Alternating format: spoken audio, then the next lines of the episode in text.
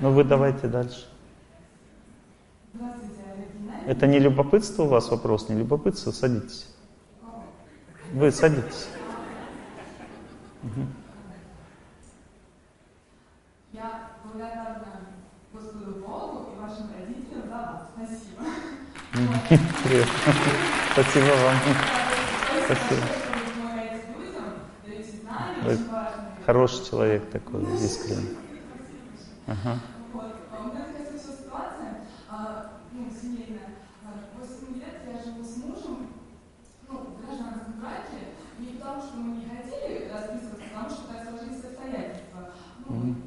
Я понимаю, да, я понимаю.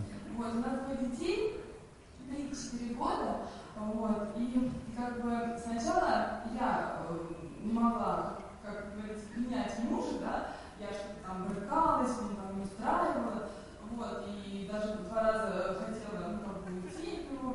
Ну, как все женщины делают сначала. Ну, и почти все. Мужчины, слушайте, видите, когда любил сильно, то вот так бывает. Это нормально. Так женщина может себя вести, это от любви от сильной. Так? Вот. Потом настал такой момент, а, когда я в очередной раз собралась уходить, а, и тут снизошло у меня какое-то я поняла, что я не должна уходить должна остаться. Супер, супер, муж, супер. Мои дети, это моя семья. Отлично. Ну, то, что надо стремиться там, социально, женить. В чем ваш вопрос? В том, что сейчас э, полтора года я вас уже слушаю, работаю над собой, э, ну, духовной практике, все прекрасно, но теперь у меня такая сейчас ситуация в жизни сложилась, что он решил уйти от меня. То есть вы по очереди, да, у вас да. такой график? Ну теперь э, я думаю, ну как бы хорошо, так, ладно, э, уходишь. Ну, а потом я узнала, что оказывается у него есть другая женщина. Вот. Что мне делать? Просто я сказала, он, он сказал, что я больше с тобой жить не буду, будет ли женщина или другая, но я с тобой больше не хочу жить. Вот. Замучили его. Да не хочет жить со мной, но при этом мы пока сейчас в одной квартире живем, у него. Вот, он мне пообещался помочь там с квартирным вопросом, как бы, чтобы мы приехали с детьми, но, конечно, он очень любит детей и не хочет, ну, не знаю, как меня там, меня уже не любит, вот, не хочет. Вам не надо сейчас думать об этом. А что делать мне? Сейчас очень действует тяжелая судьба у вас, и, ну, он на самом деле от вас еще не ушел. И решение такое не принял. Просто ему тяжело с вами жить. И он поэтому метается, пытается что-то сделать с этим. Это вот тяжелая судьба будет действовать еще месяцев 8-9, потом смягчиться. Вы его не бросаете, не реагируйте на его вот это, молитесь так, чтобы прощать его, терпеть, но при этом не позволять ему изменять вам. То есть надо строго очень внутри себя вести, а снаружи прощать и терпеть ситуацию. Вам надо ждать сейчас и стараться, и стараться его не отпустить, не отпускать под любым предлогом.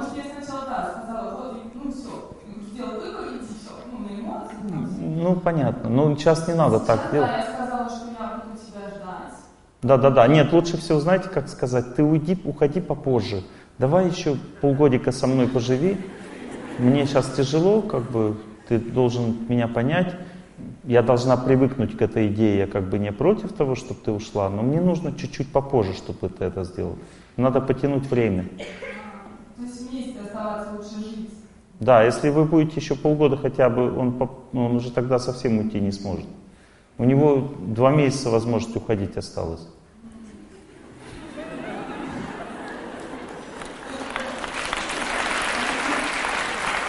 Вы хороший человек, видите, вы искренне как бы прощаете его. Да, закатываете ему веселую жизнь и, и прощаете одновременно. Это нормально, то есть это женская природа.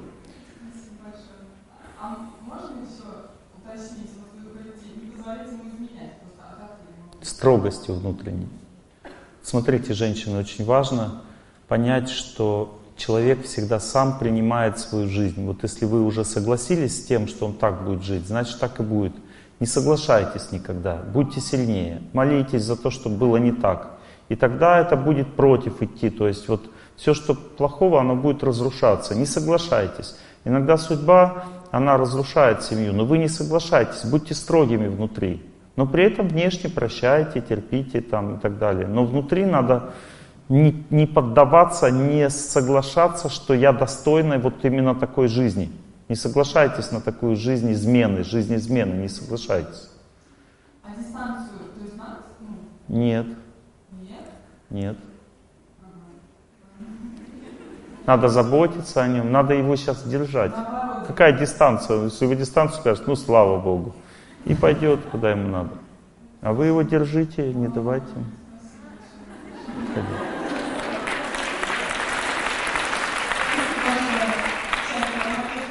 Ну вот, допустим, у меня кошелек воруют из кармана, да? Не дистанцию от него держать или что? Или взять кошелек и назад тянуть? Что мне делать? Это было давно, я в Индии разок, мне там на индийской таможне один индус говорит, у тебя доллары есть? Я говорю, есть, ну покажи. Я ему показываю, он мне раз сотку. Сотку и себе в карман как бы. А я у него выхватил и себе. Я выхватил у него, он такой раз на меня посмотрел. Проходите. Ну, в общем, дистанция не получилась. Просто он еще, знаете, даже позволяет э, при мне... Не надо, не надо все это рассказывать. Не надо. Не надо. Ну. Не надо, люди разные бывают, они делают глупости, прощайте, терпите, можете наказывать его за это, но не отпускайте. Это ваш муж. У него есть особенность такая. Если вы его не отпустите, он никогда от вас не уйдет. Это невозможно. Потому что он добрый человек. Причина, почему он так поступает, потому что вы его замучили. Ладно, мои хорошие, пора уже лекцию начинать. У нас уже время. Ну, спросите. Думал, вы на лекцию приехали. Нет, вы сядьте куда, сядьте куда-нибудь, пожалуйста. А, Я был знаком с девушкой, ну вот в этой жизни только а, у нас был А непростой. представляете, в прошлых жизнях сколько было девушек? Со всеми вы были знакомы. А, Непростой был год, но по милости Господа и с помощью ваших лекций а, со многими проблемами справились, но осталась одна, которая очень сильно беспокоит. А, Периодически, я так понимаю, что какая-то тяжелая карма всплывает, и а, на нас... Вам надо прийти в себя. Вы, вы ну, потеряли себя сейчас. У вас сейчас неустойчива психика. Почему? Так в чем причина? Она уходит от вас, эта девушка, или чего? А, Приходит какая-то тяжелая карма, связанная с э, черномагическим воздействием. Н- Нет, такого нет, такого воздействия. А его в природе просто не существует. Есть просто люди, которые верят в это. Когда люди в это верят, тогда эти злые силы, они начинают, ну, как бы укреплять их веру своими действиями. Ну, то есть, поэтому даже нельзя общаться с теми людьми, которые произносят слова порча, сглаз, духи, там, проклятие. Когда люди такие слова произносят вообще в целом, с ними даже нельзя общаться ни на какие серьезные темы, потому что эти люди являются проводниками вот этих злых сил. Как только человек поверил, что его испортили или прокляли, сразу же начинается действие вот этих сил. То есть со знаком плюс человек об этом думает или со знаком минус. Не имеет значения. Когда добрые люди помогают другому, они никогда не упоминают вот эти все силы. Они просто говорят, давай мы за тебя помолимся, у тебя все будет хорошо. Они говорят, желай всем счастья. Ты, ни- никто не может тебя наказать, если ты сам себя не накажешь. Ну, имеется в виду в психич... на, на тонком, на психическом плане. Вы поверили, понимаете, поверили в это во все. И варитесь сейчас в этой каше. У вас психика сейчас не принадлежит вам. Она находится под влиянием этих злых сил. И только причина в том, что вы согласились с тем, что вас сглазили там или испортили. Вы просто с это приняли. Вы в это верите, у вас такая вера. Это не называется вера в Бога. Есть три типа людей. Одни живут в невежестве, они верят в злые силы. Вторые живут в страсти, они верят в деньги и во власть. А третьи живут в благости, они верят в Бога. Вы сейчас верите в невежестве, ваша вера в невежестве находится. Вам надо воспрять, сказать себе, что никто меня не может сглазить и испортить. Я принадлежу Богу и всегда буду принадлежать только Ему.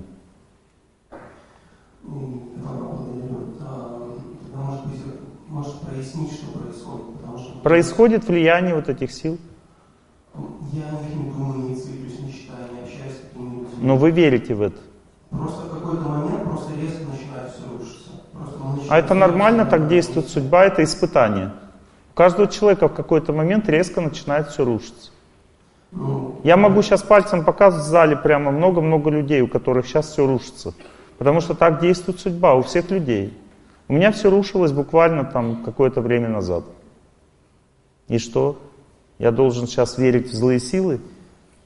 Или что я должен делать? Дело доходило до фактически реанимации. До чего? До реанимации. А почему? Почему до реанимации? Ну, человеку становилось плохо. И... Кому, кому вам становилось плохо? Нет, девушке. Девушке резко становилось плохо, я знал... От чего? Одному преданному и... От чего ей плохо становилось? Вот просто практически на ровном месте. Никто не мог сказать, почему что и как. Подойдите к, Мак- к Максиму, по моему помощнику, Скажите ему, что я должен посмотреть фотографию вашей девушки. Ну, сейчас все нормально, но... Я должен посмотреть фотографию Хорошо. и понять, что с ней происходит. Может быть, у нее обмороки, может быть, у нее просто влияние духов, может быть, еще что-то, может быть, какое-то тяжелое заболевание. Неизвестно, что причина неизвестна. Надо решить и понять, что за причина сначала. Ну, Но вы должны прийти к себе. Максим есть мой помощник, который занимается консультацией. Хорошо, благодарю.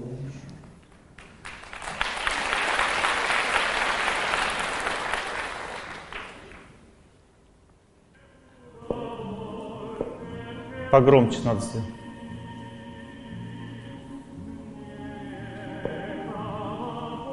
Вы погромче делайте, а я потише. Отлично.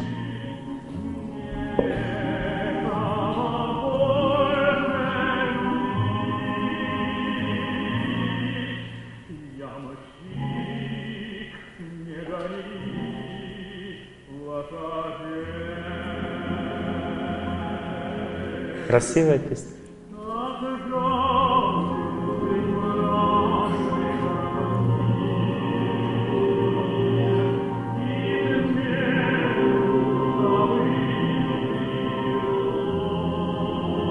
Измену забыть, любовь.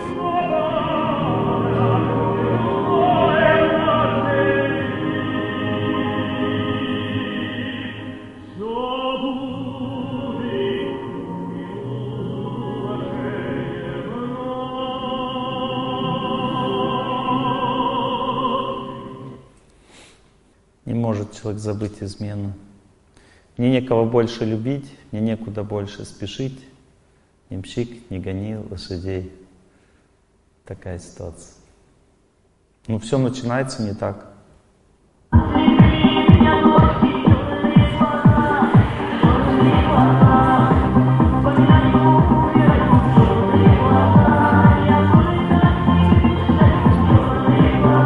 Вот так все начинается. Вот об этом сегодня лекция.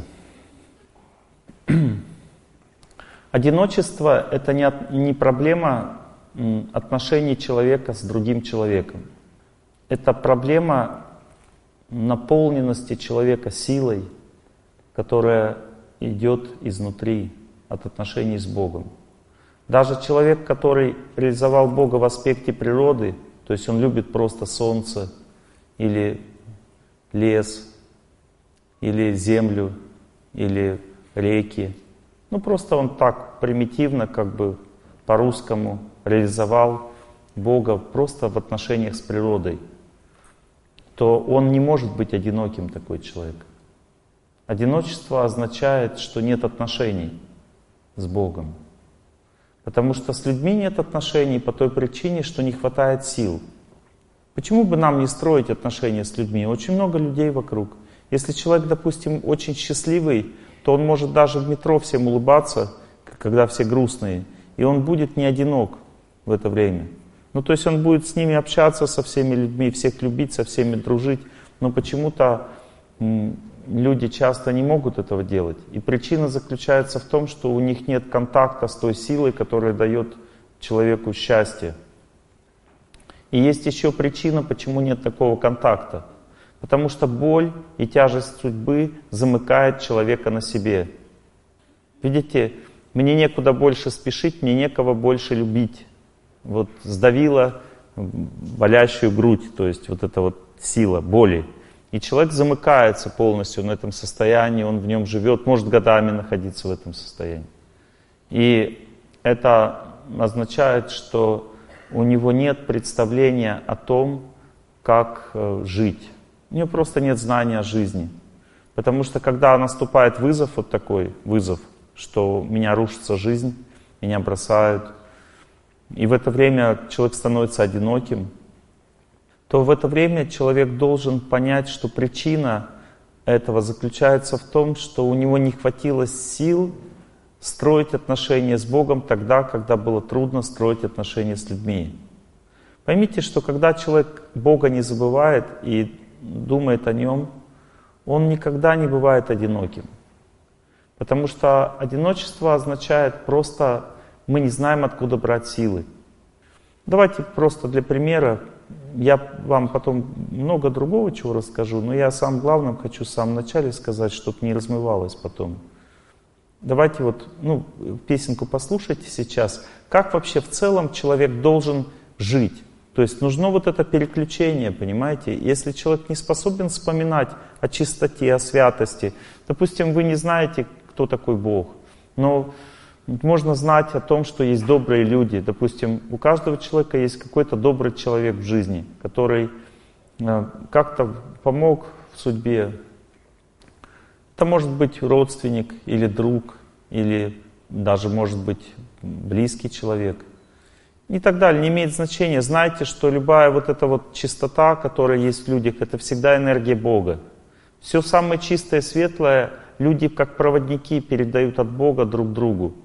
Понимаете? И важно в памяти держать именно это. Если человек, а мы все живые люди, у нас на всех будет действовать судьба. Она когда давит, человек замыкается на себе, ему становится плохо, он чувствует одиночество сразу. И он думает, почему мне не помогли в это время ни родственники, ни дети, ни жена, там, ни муж, ни родители, почему мне никто не может помочь? Потому что так устроен этот мир. В этом мире, кроме Бога, никто не может помочь. Но чтобы Бог помог, для этого нужно на Него настроиться через память.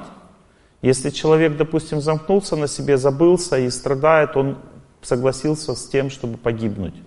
Так, в общем-то, люди умирают.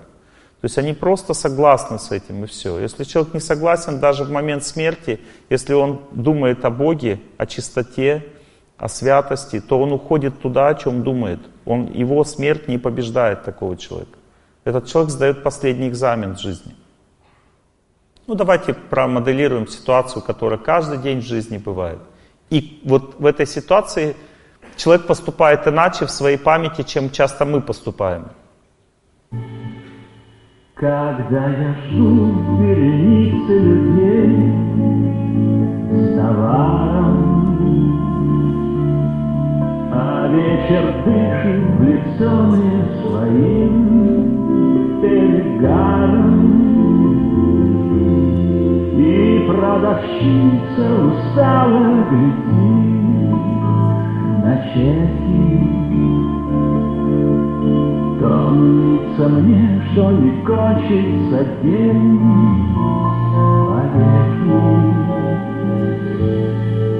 Переключение. А в золотом океане любви дни, как рыбы, плывут в неземном сиянии. А я смотрю на твои корабли, не моргая. И в этот мир, в этот миг, в этот час ныряю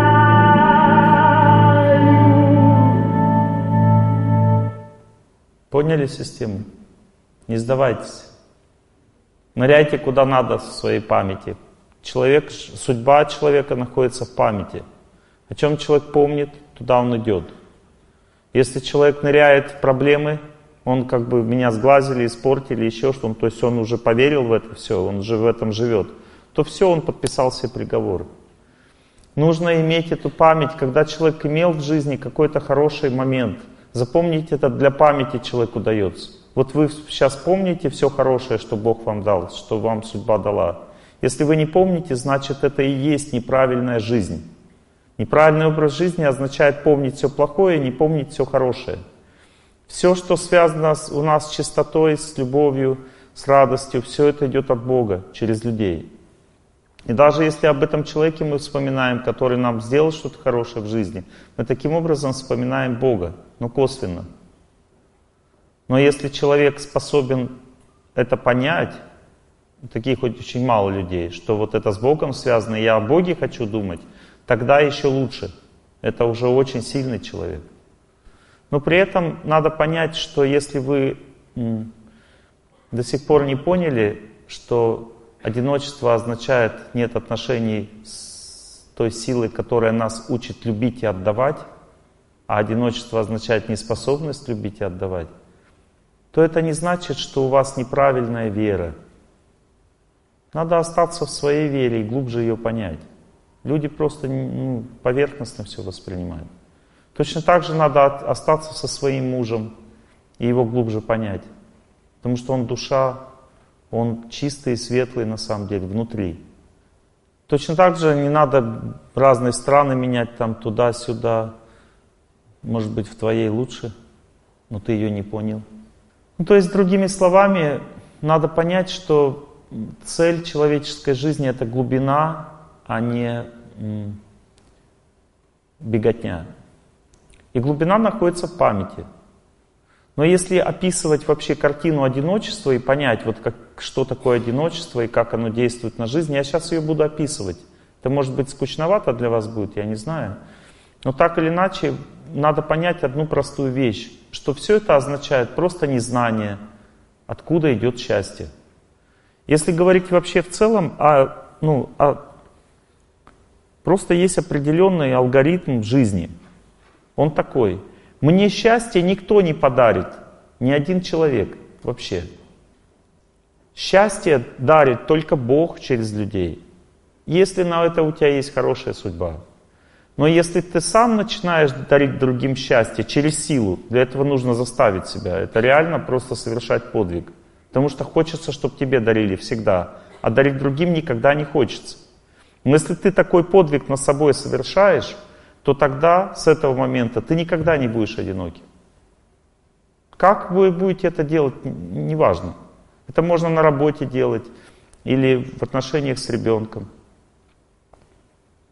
Мне недавно прислала Марина Таргакова, удивительно, я, я был очень потрясен, удивительную зарисовку такую. Это, у меня есть одна девочка, гениальная такая, талантливая, и она, эта девочка, она такие иногда вещи выдает, которые никто не ожидает. Давайте послушаем ее слова. А зачем вы создали семью? Для чего? А зачем вы женились? Родите, мне расскажите. И зачем вы позвали мир душу мою? Для себя, но только не лгите. Ведь душа — это вечно, это как свет. Согласитесь, смешно всем кричать, что мой это свет. Для меня это свет. Я хочу, чтобы месяц светил. Узнаете себя? Не смешно? Да, бывает. Но я это свет. Я ребенок, душа. Я к вам в гости пришла. В этот мир вы позвали меня, чтобы мир украшать. А хотите, я с вами сейчас в тишине поделюсь. Только слушайте сердце, ушам недоступен сей звук. Я пришел в этот мир, чтобы сеять любовь и добро, чтобы мудрость учиться нести, чтобы стать мудрецом, мне поддержка нужна, очень-очень вас, и любовь. Вы герои, растите для мира. Так и так далее. Теперь у меня к вам вопрос. А вы для чего родили ребенка? Ведь правда же для себя. Для того, чтобы быть счастливым с ним. Вы хотите счастья. Так устроен этот мир. Мы в этом мире все делаем для себя. Но ребенок родился, чтобы нести добро этому миру. Понимаете? И поэтому жертва является основой жизни всегда. Надо переключиться со своего счастья на чужое, всегда и во всем. Но для этого нужно знание, и не только. Потому что даже если у человека есть знание, у него может не хватать сил. Поэтому главное в жизни человека — это где брать силы. И силы идут через память. Допустим, вы скажете, у меня нет своей веры какой-то там, молитвы, хорошо. У вас есть добрые люди. Помните об этих добрых людях, и вы будете через Бога получать силы, чтобы жить для других. Потому что это и есть энергия Бога, доброта людей. Можно помнить о добрых людях для начала, и уже вы сможете быть не одинокими. Потому, потому что одиночество означает, что у вас нет возможности, или у нас, у меня, нет возможности контактировать с силой, которая наполняет человека. Самая главная причина одиночества — это пустота, мы не наполнены. Человек одинок, потому что ему нечего отдать. И отсутствие знания, когда человеку нечего отдать, чем он занимается? Мечтает. О чем женщина мечтает? Она мечтает о хорошем человеке, который даст ей счастье. О чем мужчина мечтает? О том, что женщина какая-то ему даст счастье. О чем семья мечтает? О том, что ребенок придет в жизнь и даст им счастье. Это все означает ненаполненность. Потому что человек на самом деле должен понять, что если он о чем-то мечтает, то это и есть одиночество. Человек не мечтать должен, а отдавать. А чтобы отдавать, нужно иметь. А чтобы иметь, нужно служить. И служить нужно своей памятью тому, что вы уже получили. Этот человек уже, в каждом, каждый человек уже видел солнце, уже видел природу, уже видел добрых людей. Осталось только об этом постоянно помнить. Когда человек помнит о чистоте, о доброте, о храме, о святыне, о добрых людях, постоянно помнит или пытается помнить, потому что когда приходит плохая судьба, что она делает? Она зацикливает на проблеме человека. И человек только помнит об этой проблеме. Почему человек не спит ночью? В чем причина? Он думает о том, почему так со мной произошло. Он думает о себе постоянно и о боли, которая существует у него внутри. Он думает о том, чтобы служить другим в это время, помогать кому-то. Нет. А вы, когда меня спрашиваете на лекциях, вы хоть раз спросили, Олег Геннадьевич, а как мне помогать другим? Ну, конечно, как, как кто-то один раз спросил. Иногда такие вопросы бывают. Но в основном люди просто находятся в отшибленном состоянии боли. И они спрашивают меня, что делать с этой болью. А единственный способ справиться болью, с болью – это отвлечься от боли в это время. Это называется вера. Отвлечься от боли, от несправедливости, которая, от пустоты, одиночества, которое царит в сердце. Иди и начать думать о том, что хорошего со мной было в этой жизни. Вот эта сама память об этом называется служение Богу. В таком примитивном достаточно аспекте, но все равно это уже служение Богу, потому что все хорошее, что было, это подарки, которые мы от Него получили. Когда человек начинает об этом думать, он наполняется тем, что делает его не одиноким. Но это подвиг. Вот заставить себя бегать по утрам – это подвиг. Заставить купаться в холодной воде – это подвиг. Заставить желать всем счастья – это подвиг. Заставить себя идти в храм – это подвиг. Потому что есть же дела. Дела означает скованность. Человек сковывается временем. А время его заставляет думать о себе и выживать в этом мире. Мы все выживаем. Это называется дела. Мы совершаем эти дела. Мы не понимаем, что чтобы выживать, нужны силы. А силы идут от памяти о Боге. Эта память рождается там, где думают о Нем, там, где люди добро творят, или просто там, где уже творили в моей жизни это добро. Достаточно просто вспомнить, что есть люди, которые заставить себя вспомнить, что есть люди, которые не сделали что-то хорошее и уже становится легче. А когда становится легче, нужно не использовать это для того, чтобы «а теперь, Господи, мне еще вот это дай». Вот. В это время, когда легче стало, сделайте что-то кому-то, потому что тогда начинается этим обмен – это сила обмен. Когда обмен идет, тогда человек попадает в настоящую жизнь, которая никогда не бывает одинокой. Одиночество означает, что человек зациклен только на себе. Это значит, что он обесточен, у него нет сил. Причина в этом. Давайте разбирать эти все причины. Вот смотрите. Вы увидите, что все одно и то же. Есть несколько видов одиночества с точки зрения развития личности. Допустим, невежественные люди всегда одиноки, даже если у них есть семья. Что значит невежественный человек? Это значит, что он настолько обесточен, он настолько не понимает, что такое святость, чистота, глубина, красота, любовь, гармония. Он не понимает этих вещей настолько, что ему нужно какими-то искусственными способами, агрессивными достаточно способами делать себя счастливым. Например, что такое невежество? Это пьянство. Когда человек просто выпивает, чтобы сделать себя счастливым. Он счастлив на самом деле в это время? Нет, он просто играет в это счастье. То есть, ну это влияние духов. То есть дух ему энергию счастья искусственно дает взамен на свободу. То есть человек в следующий раз уже не может быть просто так счастлив. Чтобы ему быть счастливым, надо опять выпить. И тогда опять дух ему дает эту энергию счастья, но забирает у него волю у человека, он питается его волей. Это называется невежественная жизнь. Как бы вы это ни называли, что я как бы в меру пьющий там или по праздникам пьющий. А зачем тебе вообще это надо? Вот это пьющий. Что, без этого нельзя быть счастливым? Человек создан для счастья. Я никогда в жизни не пил. И не считаю, что у меня радости на праздниках не было. Почему мне очень радостно на праздниках? Зачем нужно это спиртное вообще? Оно просто искусственно создает атмосферу. А если вы искусственно создаете атмосферу, тогда это все просто искусственно. Зачем тогда это, из этого, этого все играть? Какой смысл? Если ничего нет, так ничего и нет. Зачем что-то выдумывать? Так, видите, это называется невежественная жизнь. Пьянство мужчин снижает самооценку. Потому что мужчина должен по определению, мужская природа означает создавать счастье. Мужчина должен создавать счастье. Женщина создает любовь, гармонию. А мужчина что создает? Счастье, жизнерадостность.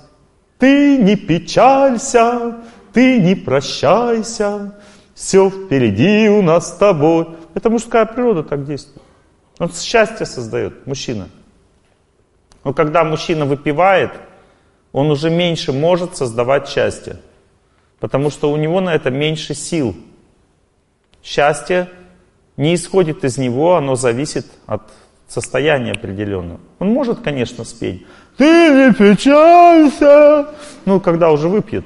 Но это не его энергия, это энергия духа, который как бы им владеет в это время. Ну и это никакого оптимизма не дает, соответственно. Это дает только печаль всем вокруг. Ну, соответственно, так как человек не в себе, у него снижается самооценка. Ну, фактически, вы знаете, нет такого понятия самооценки. Потому что нас оценивает только Бог. Когда человек пытается сам себя как-то оценить, сейчас в современной психологии очень много этой глупости развито. Ну, то есть человек сам себе, я самая привлекательная, обаятельная, самая привлекательная. Да это все зависит просто от Бога внутри. Если Бог тобой доволен, ты становишься красивой. Недоволен, ты становишься некрасивой. Это называется совесть. Или, вот, допустим, человек доброе дело сделал, ему совесть говорит, молодец. И у него сразу раз оценка внутренняя, хорошая. Когда он злое дело сделал, и он делает вид, что он хороший, это называется самообман. И ты хоть как вот выкручивайся, как бы, я самый там такой, такой, и что толку от этого? Все равно ничего не поменяется внутри. И люди все видят, что человек играет какую-то роль. И что эта игра делает его счастливым? Нет. Он находит все таких же людей, которые также играют вокруг. Это называется страстная жизнь. Все как-то одеваются, что-то из себя корчат, делают что-то. Надо просто жить так, чтобы сердце было довольно. И тогда у тебя хорошая самооценка. Но если ты начал пить, то будет она снижена, потому что Бог тобой недоволен. Все. А почему человек начинает пить? Ну, потому что у него не хватает сил. Вот давайте возьмем, допустим, любого человека, который, допустим, выпивает, и ну, сделаем так, чтобы он не пил. Что дальше будет? А дальше у него будет или инфаркт, или инсульт, или он просто психика сорвется, он в психушку попадет. Вы что думаете, люди пьют просто так? Они пьют, потому что у них нет сил жить. Они просто выживают, они просто пытаются выживать с помощью этого жидкости, потому что у них нет возможности внутренней стать счастливыми изнутри. Они не знают метод. Они знают, что надо делать добрые дела, вспоминать святость, чистоту, природу, людей добрых и так далее. Они не знают об этом. Из-за этого они выпивают. Потому что нет сил, напряжение сильное внутри. Человек просто не может, у него нет сил. Надо расслабиться, он пьет. Ну, в Питере я первый раз прочитал лекцию, долго не читал, уже месяца три. Ну, читал, там фестиваль был, там такая семейная атмосфера. Я устал сильно. Люди соскучились, набросились на меня. Вот. И, и на следующий день я такой разбитый, встаю, еще поздно лег. И просто пошел с утра а там в Питере есть каналы, много каналов, везде вот каналы вот эти. Говорят, там купаться нельзя, каналы. Можно там в заливе купаться, а в каналах нельзя, плохая вода. Ну почему плохая вода? Вода и вода. Она же с природой связана, с солнцем, она наливается энергией солнца, луны, деревьев, земли. Она природой наливается. Ну и пошел в канал, искупался. Прямо рядом с домом был канал, там ступеньки были. Ну, пошел там, искупался, 4 градуса. На пятый раз ноги привыкли. Женщинам не надо так делать. Мужчинам можно. И все. Вот вся усталость просто раз и нет. Понимаете, химический состав воды не имеет значения. Имеет значение, что это природа, это от Бога все. Я просто залез в воду, вышел и все. И я вот полностью нет усталости вообще. Потому что это от Бога вода. И депрессии сразу никакой нет, понимаете? До свидания, депрессия. Потому что я наполнился этой силой природы. Даже этого достаточно, чтобы нормально жить. Выведи себя на улицу, просто пробегись. Или там пройдись хотя бы, если бегать уже не можешь. Что-то сделай там, двигайся. Но если ты идешь в лес для того, чтобы грибы собирать, ты что-то бескорыстное сделал в это время? Нет. Ты лесу радуешься? Нет. Костер развел, лежи, лежи, забрал, шашлыки пожарил, поехал домой. Отдохнул. Да ты даже не видел ту силу, которая дает отдых. Посмотри на природу, это аскеза, смотреть на речку, когда ты на речке. Желать всем счастья, когда люди вокруг, это аскеза. Постать на земле, поставить, когда есть земля, это аскеза. Любить деревья, когда растут деревья. Заставь себя это делать. Нет. Надо куда-то бежать, что-то собирать. Потому что человек хочет все эксплуатировать в этом мире, он не хочет служить. И поэтому он одинок. Потому что неправильный настрой неправильное представление о жизни. Отсюда пьянство. Женщины тоже иногда пьют. Тоже от этой же причины. У женщин больше устойчивости внутри. Они сотканы из любви. Им легче любить людей, даже просто любить маму или папу, или детей. Поэтому женщины в основном от вредных привычек не страдают, если она хоть как-то, как женщина себя ведет. Женщине не нужны вредные привычки, потому что любви хватает в жизни. Не хватает сил. Не хватает защиты, заботы, стабильности. Но иногда у женщин не хватает любви. Они совсем замыкаются на себе. И тогда они начинают пить. Это уже совсем плохо, когда женщина пьет. Тяжело ее вывести из этого состояния.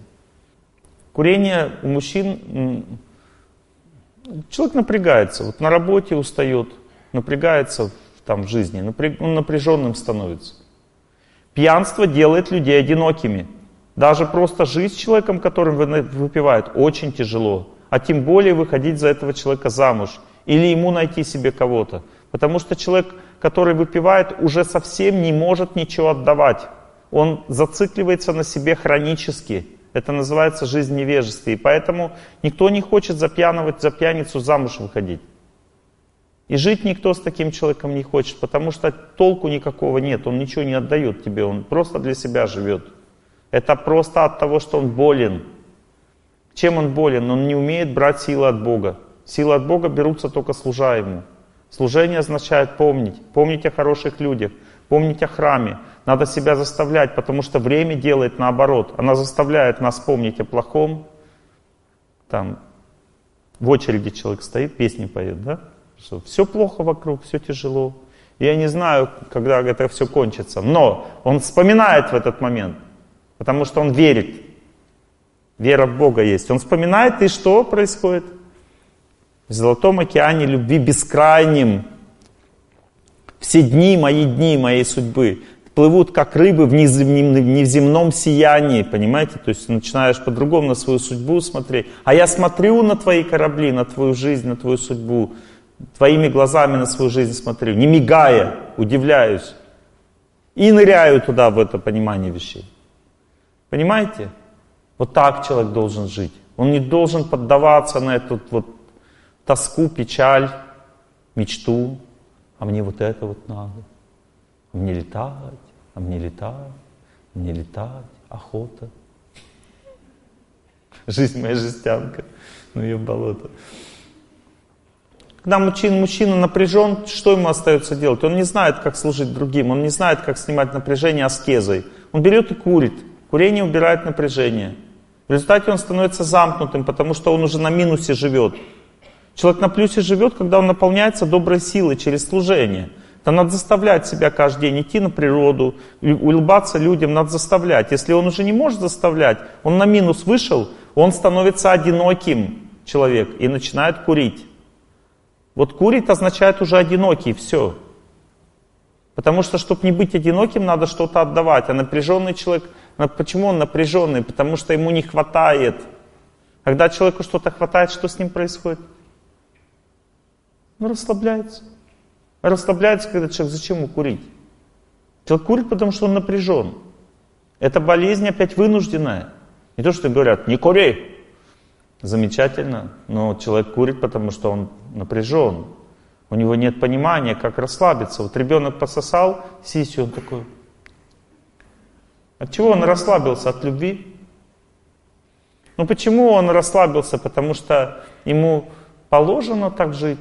Он имеет право просто сосать сисю, потому что он еще маленький. И он любит просто потому, что он пришел в этот мир и Бог через него сияет и дает счастье всем просто потому, что все, Он хочет, чтобы все за ним, о нем заботились, об этом маленьком. Но потом, когда человек вырастает, Бог уже не сияет через него. И это значит, что Он хочет от нас, что мы теперь начали о других заботиться, забыли про себя. Когда человек по-настоящему отдает, он его расслабляет, он становится расслабленным, счастливым, и не нужна сигарета – Сигарета означает, не может человек отдыхать. Что дальше у мужчины происходит? Замкнутость, затруднение в близких отношениях, бесплодие. Это означает, что даже уже ребенка Бог не может дать такому человеку.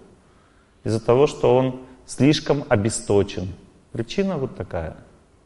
Когда женщина курит, то холод сердца наступает. Потому что женщина, что уж тем более по природе должна чирикать всех любить. Плохо стало, позвонил подружке, ля-ля-ля-ля, легче стало. Называется любовь. Женщина должна так делать, она должна всех любить, она должна активно всех любить, заботиться обо всех. У нее по природе это есть, у женщины. Пошла на улицу, там деревца посадила, собачек накормила, птичек там накормила, все. Зачем курить? Женщина по природе очень а, любвеобильное существо. Зачем ей курить? И курение это означает, что я просто от безысходности пытаюсь расслабиться искусственным методом. Да женщина должна расслабляться отношениями. Просто всех люби и все, и расслабишься сразу. Иди всем скажи, моя хорошая, обними кого-нибудь. Причем интересно, если женщина просто обнимет на улице другую женщину, та поймет. Она и говорит, моя хорошая. Она говорит, я тебя не знаю. Ничего страшного. А, ну ладно. Любовь, она всеобъемлющая. И как бы женская природа, она не имеет границ в любви. Вот, вот женщина, вы знакомы? Вот с ней? Нет, вот вы с ней знакомы? Нет, обнимите друг друга. Без проблем, видите? Мужикам уже сложнее.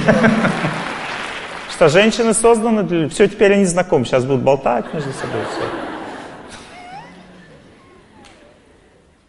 Понимаете? Женщина, зачем вам курить? Курение это что дальше? Холод сердца. До свидания, семейная жизнь. У женщин должен тепло из сердца идти, что семью создать. Начала курить, все. Энергии, обмен энергией любовью нет, когда ты куришь. Потому что на минусе находится человек. Он напряжен. Он все равно остается напряжен, но делает вид, кому кажется, как будто он не напряжен. Это просто иллюзия, понимаете? Если ты напряжен, расслабься с помощью правильных вещей. Зачем тебе расслабляться искусственно? Внутреннее напряжение остается, холод сердца делает сначала, потом психостения, слабость начинается. Надо кофе глушить еще потом будет.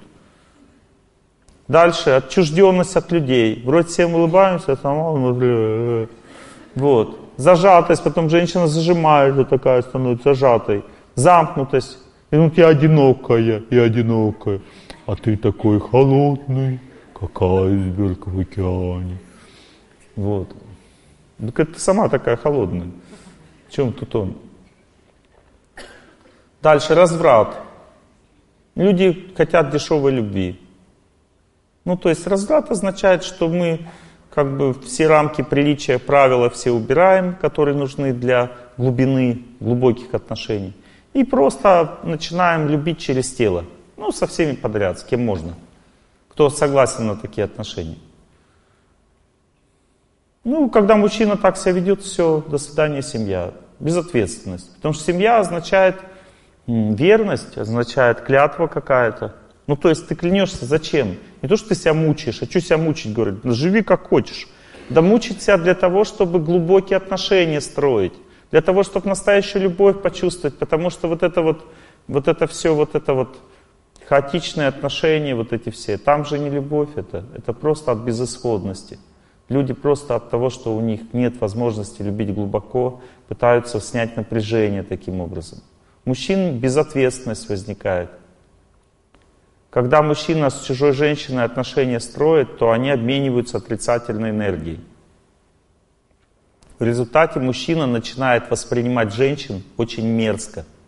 Когда мужчина просто такие отношения строит, он чистоту женскую уже не видит. Он видит в них вот похоть, вот это все, понимаете, то, чем он соприкасается, у него такое общение с женщинами. Как он потом женится? А если и женится, как ему вот чистоту эту увидеть и верность к жене иметь? Дальше поверхностное отношение к личной жизни у мужчин строим. Думаю, да, жениться, какая разница, жениться, конечно, какая разница, живем и живем. Дальше разум человека такого тает, потому что разум мужчины всегда повышается только тогда, когда на нем кто-то виснет. Вот мужская психика так устроена, чтобы мужчина стал разумным, нужно, чтобы на нем кто-то повис. Жена повисла, он сразу разумным становится. Никто не виснет, никакого разума не будет. Нужно, чтобы кто-то повис. Поэтому говорят, женись быстрее, женись, дурак. Женился сразу. Надо, чтобы кто-то повис. А если жена не виснет, а живет рядом, значит, он еще больше будет расслабляться. Но женская энергия расслабляет. Понимаете, женщина расслабляет и висит одновременно. Мужчина не знает, то ли расслабляться, то напрягаться. Потом постепенно понимает, что надо напрягаться. Еще потом дети появляются. И так он зреет, становится взрослым, разумным, мужчина. Но если женщина прыгает перед ним на задних лапках, а не виснет, то тогда он расслабляется. Нужно виснуть, говорить, я что-то не могу так жить, помоги, сделай что-нибудь. У меня жена, когда одна в море идет, я наблюдал за ней, она так заходит, легко плавает там, все. Как со мной идет вместе, ой, я говорит, я воды боюсь. Виснуть начинает. Я говорю, ну ты одна шла, не боялся? Он говорит, одна не боялась, а с тобой боюсь. Это же хорошо, что женщина так вот чувствует. Это значит, что она помогает мужчину стать крепким. Когда мужчина чувствует, что есть ответственность, он становится разумным, сильным, выносливым, здоровым, счастливым и так далее. Но не хочет брать ответственность. Женщина, когда занимается развратом, она теряет вообще понимание, какие мужчины бывают хорошие, какие плохие. У нее картинка стирается, она не может разобраться в мужчине. Дальше она становится слабой по отношению к сексу. То есть она не может устоять перед мужчиной уже. То есть он просто ее тащит в постель, она идет. Все, у нее нет силы противостоять вот этому желанию мужскому. Дальше начинается обман в отношениях. Женщина становится подвержена мужскому влиянию, когда чрезмерно. Она уже не может принадлежать только своему мужу. В результате приходится врать. И она перестает иметь верность. Поэтому никогда не нужно вот эти хаотические связи иметь половые. Это очень опасно для жизни, для судьбы. Другими словами, одиночество происходит из невежественной жизни. Что такое невежественная жизнь? Когда человек вообще не понимает, что есть душа, самосовершенствование, есть чистота, есть настоящая глубокая любовь, есть верность, есть глубина, есть святость. Вот он вообще, как бы у него вообще даже близко нет идей никаких на эту тему. Он просто выживает в этом мире. И когда у него нет механизмов снимать напряжение, дальше идет деградация. Еще раз повторяю, отношение, одиночество означает нет контакта с той силой, которая дает счастье внутри, в сердце. И когда человек это счастье получает, дальше одиночество разрушается с помощью того, что я это счастье отдаю другим, не желая ничего взамен. И тогда у людей появляется благодарность сердце. А благодарность создает взаимообмен. Одиночество в результате пропадает. Так должен жить человек. Это невежество. Но есть люди, которые не хотят невежественной жизни. Выключайте мобильник, все слышно. Все слышно по всему залу. Понимаете, есть люди, много, большинство людей не хотят доказывать никому, что они хорошие, не хотят всех мучить собой, не хотят ненавидеть, не хотят извращаться, не хотят насилие совершать. Не хотят этого большинство людей. Они хотят жить, сотрудничая друг с другом. Но при этом они не понимают, что если у тебя внутри наполненности нет, контакта с Богом нет, то тебе дать людям нечего. И ты все равно зависим от других. Поэтому большинство людей, они живут, думая, что я живу для детей, живу для жены, а на самом деле в это время они живут только для себя.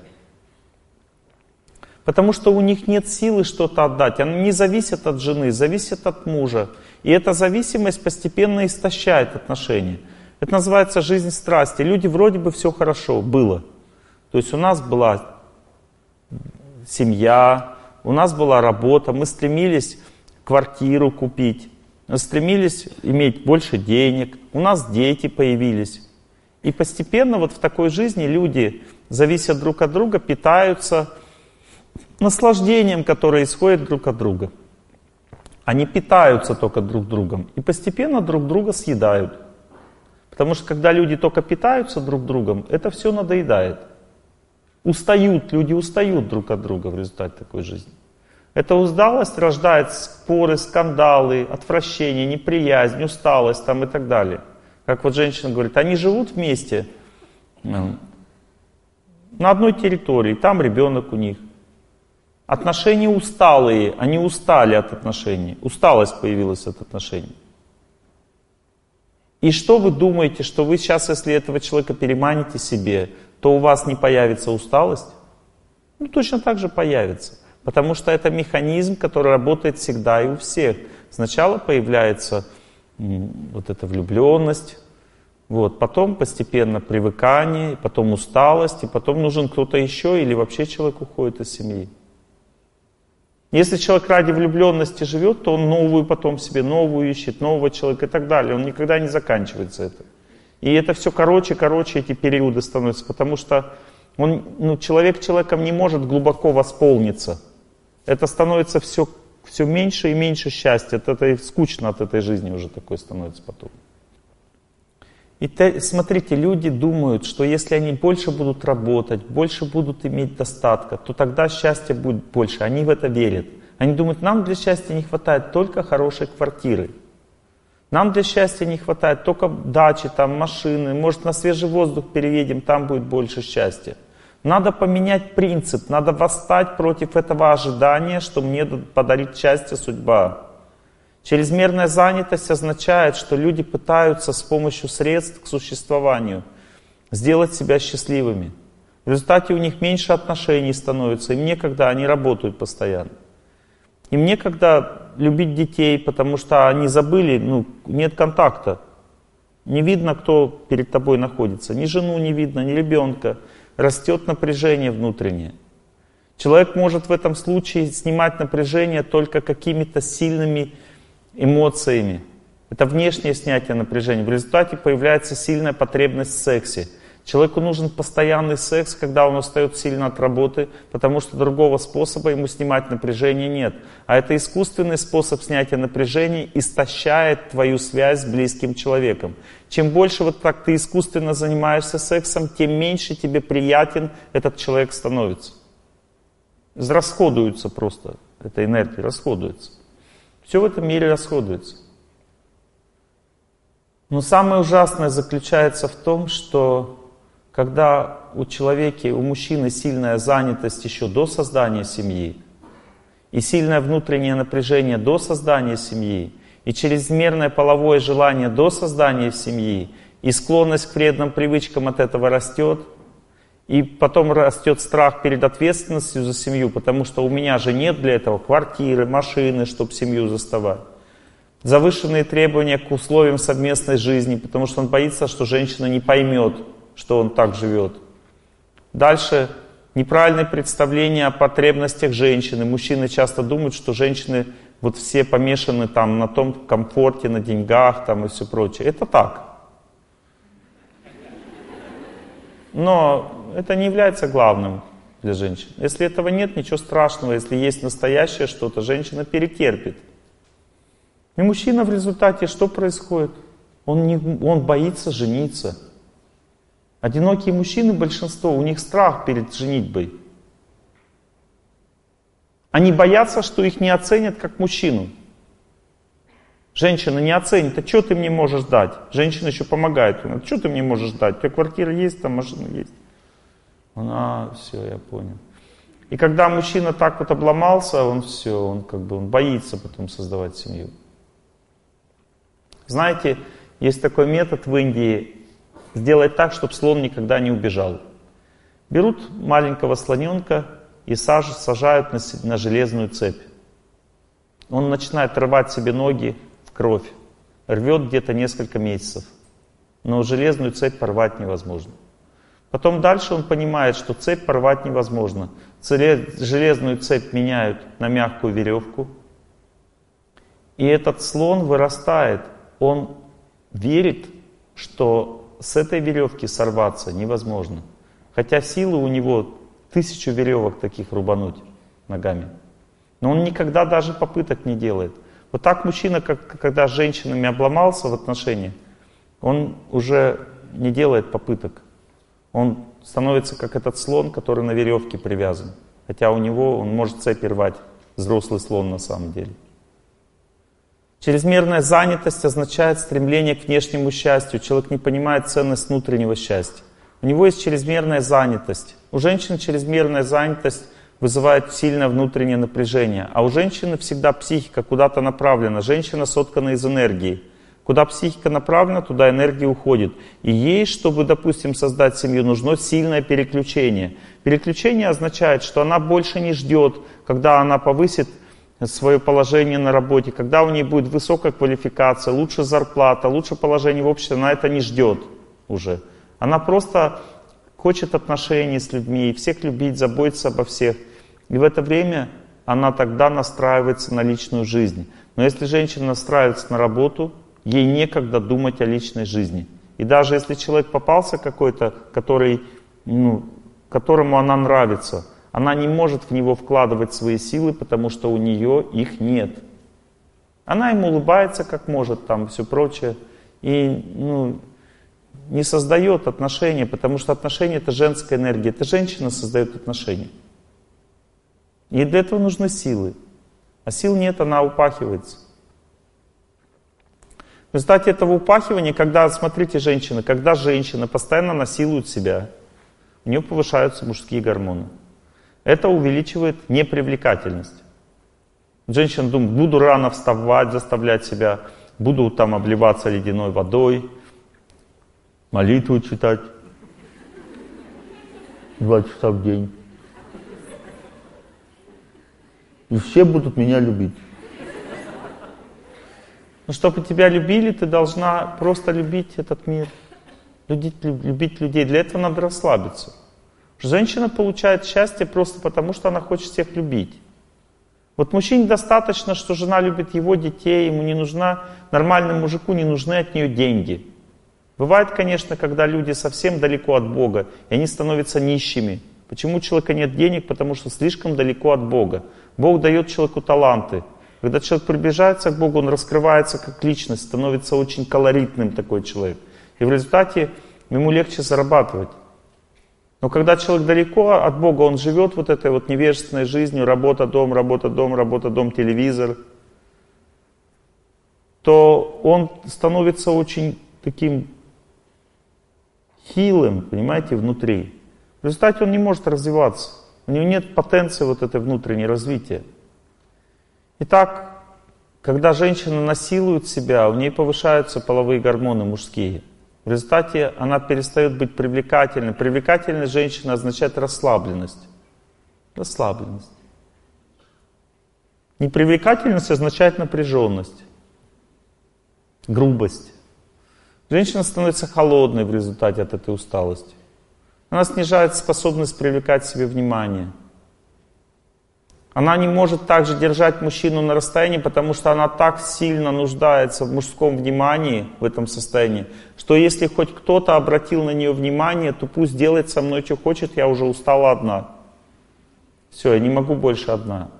А так как она легко доступный объект, мужикам такое не нужно, они понаслаждались и бросили. Все легко доступное не ценится никогда. Таков закон этой жизни. В результате женщина не может построить отношения. У женщины природы, она не может сразу принять отношения человека. Вот природа так устроила женщину, удивительно, что она не может сразу познакомиться. Ей нужно человека понять, разобраться с ним. И на это требуется время. И так создаются отношения. Вот женщина создает отношения, она общается, пытается его понять. Мужчина говорит, быстрее там, что, ему надо? Ему надо то ли ЗАГС быстрее, это хорошо то ли быстрее в постель. Но и в том и другом случае не надо мужчину подпускать. Нужно потихоньку разобраться, строить отношения, почувствовать сердцем, что это мой человек, не мой. Так женщина устроена. Но когда она слаба, она не может прояснять отношения, не может держать на расстоянии, потому что она одинока, она думает, ну сейчас я буду держать на расстоянии, и вообще он меня бросит. И если она так думает, он ее бросает. Женщина должна ближе общаться с женщиной, любить женщин. Женская энергия коллективная. Вот смотрите, приведу пример. Допустим, вот как девушки выходят замуж. Знаете, зачем в древней культуре девушки хороводы водили? Вот женской энергии красоты должно быть очень много, чтобы мужке, мужику дало хорошо по башке. Поэтому женщины водили хороводы. Женщины должны быть вместе их должно быть очень много, они должны быть очень красивыми, нарядными. Когда мужчина это видит, то у него срывает башню. Много-много красоты, понимаете? Но когда у него башню в целом срывает, одна какая-то девушка получает этого человека. Но сначала мужику надо в целом сорвать башню. И для этого хороводы, вот это вот женщины вместе объединяются, они все красивые, все любят друг друга, они именно друг друга любят, смеяться друг, друг перед другом, смеяться, ха-ха-ха-ха. Вот когда черевички мне принесешь, тогда выйду за тебя. Они между собой смеются, не с ним. А он завидует, он же мужчина не может так любить. Они друг друга любят, ля-ля-ля, тра-ля-ля, ха-ха-ха. И он завидует, он смотрит такой, ну какая-то одна ему нравится. Она еще издевается над ним. Вот черевички принесешь, тогда замуж. Так должно быть. Но некоторые люди решили все-таки начать стать благостными. Они решили встать на духовный путь. Они как бы решили, что Бог это главное для них. И мужчина начинает думать. То есть человек не развился, он еще такой же неразвитый. Может невежестве, может страсти находится. Но при этом он уже узнал, что есть Бог. И он думает, мне теперь самое главное Бог. А личная жизнь — это грех. Надо же к Богу стремиться, а не к женщине. Стремиться к женщине это греховно вообще. Сексом заниматься это греховно. Все это греховно, поэтому я думаю только о Боге. И как бы о семейной жизни я не думаю совсем. Это такая подмена. Такая, вы знаете, что такое тоже есть, мои хорошие? Я таких насмотрелся, дай Бог. И они вот объединяются в такие э, поселения всякие мужские, такие ашрамы. И там занимаются духовной практикой, становятся такими, знаете,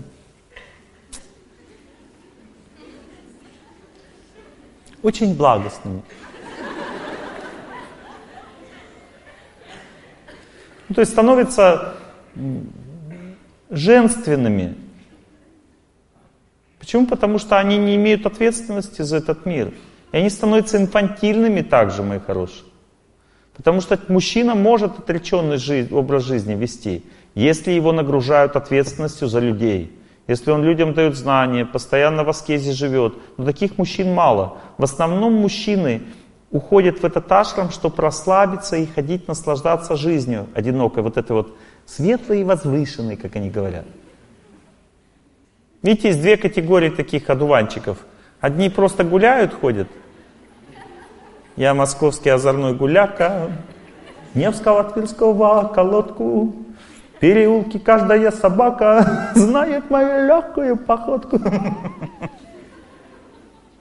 И волк из «Ну погоди», да, вот это, ну вот это, легкая походка такая. Это оттуда все, из этого, московский озорной гуляка. Вот. А второй вариант это такие божьи одуванчики такие, они как бы, они повторяют молитву каждый день такие, возвышенные писания читают. Жениться не хотят, потому что это же тяжело, а так жить легко. Мужская такая проблема. Они ну, уже наслаждаются благости. Есть наслаждение в страсти, означает упахаться и сексом позаниматься. Наслаждение невежества означает нажраться, как свинья, и под столом рыгать. А есть наслаждение благости, это жить в монастыре и как бы молиться только и все. Понимаете, но я не говорю, я же не критикую сейчас монахов. Монахи, они в аскезе живут. Они на себя берут ответственность, служат людям, свою жизнь отдают. Я говорю о тех, кто как бы наслаждается молитвой. У них хорошая жизнь, ничего не надо, все супер. Вот. Дальше, благость у женщин. Гордость своей чистотой и возвышенностью. Такая возвышенная. И мне кто нужен? Святой муж. Я уже возвышенная, понимаете? Не нужен святой муж. А эти все какие-то не святые вообще вокруг. Вот. И она начинает думать, Господи, какая же я святая. Потому что у женщины все самое лучшее, как только она начинает духовной практикой заниматься, все самое лучшее наружу сразу выходит.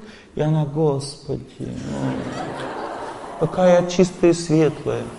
Свет мой зеркальце скажи, ей всю правду доложи. Кто на свете всех милее, и румянее, и светлее. Вот. В результате мужчины все как бы не дотягивают до меня. Вот и вообще, в этом случае я вообще как бы, я платочек одеваю, становлюсь очень строгой. И мужчин к себе не подпускаю в принципе. Если Богу угодно, кого-то найдет. А мужчина смотрит на такую девушку, ну Господи, не дай Бог.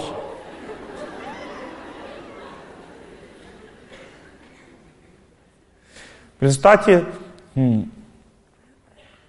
духовная практика так, таких женщин делает одинокими и в отношениях с женщинами. А это все означает эгоизм. Понимаете, эгоизм может и в благости быть, и в страсти, и в невежестве. Это все тот же самый эгоизм. Потому что отреченная жизнь означает отдать себя людям. И семейная жизнь также означает отдать себя людям. И холостая жизнь означает отдать себя людям. Если мужчина, допустим, не женат, он постоянно о всех заботится, служит, да он первый парень на деревне. Если девушка не, не жената и постоянно любит всех, заботится, да она первая девушка на деревне. Проблема одиночества означает, что у меня нет сил. А сил нет, потому что я не, не знаю, откуда они берутся. Я не могу выйти на природу, потому что мне некогда и холодно. Там холодно сейчас, Олег Геннадьевич. Вот. Непонимание, что природа дает любовь, дает счастье. Людей мы не видим. Этому способствует еще вот атмосфера эта, Москва такая, метро вообще такие.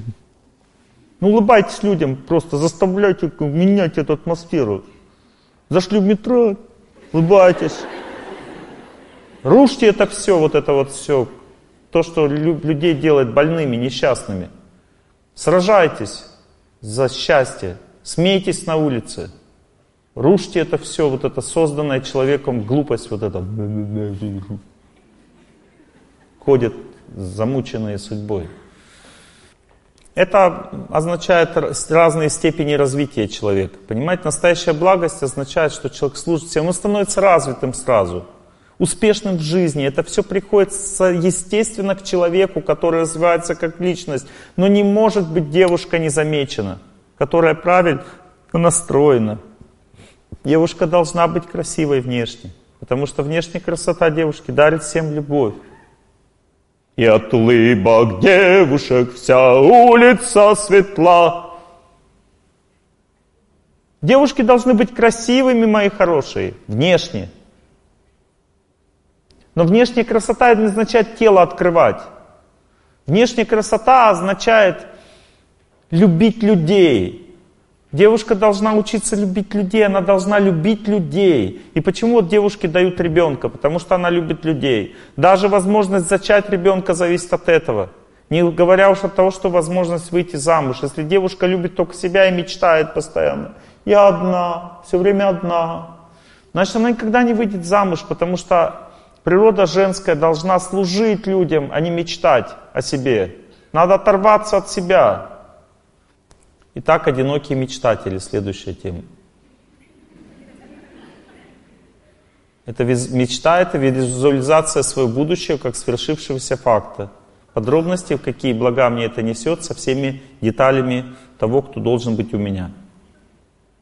А цель, чем мечта о цели, потому что люди говорят, поверьте в мечту. Говорят, люди не разбираются часто между разницей между мечтой и целью. Они говорят, в мечту свою верьте. Себе мечту поставьте и верьте в мечту. Вот смотрите, мечта разрушает жизнь человека. Потому что человек живет потом в этой мечте, а не в реальности. А цель, она создает судьбу. Что такое цель? Это изучение вопроса для более осознанного достижения к победе. Цель делает человека сдержанным по отношению к подаркам судьбы, грамотным в движении вперед, практичным, устойчивым, и неизбежно приводит к цели. Мечта расслабляет человека, делает его непрактичным, неустойчивым, фантазером, ленивым, глупым, несчастным. Цель приводит к счастью человека.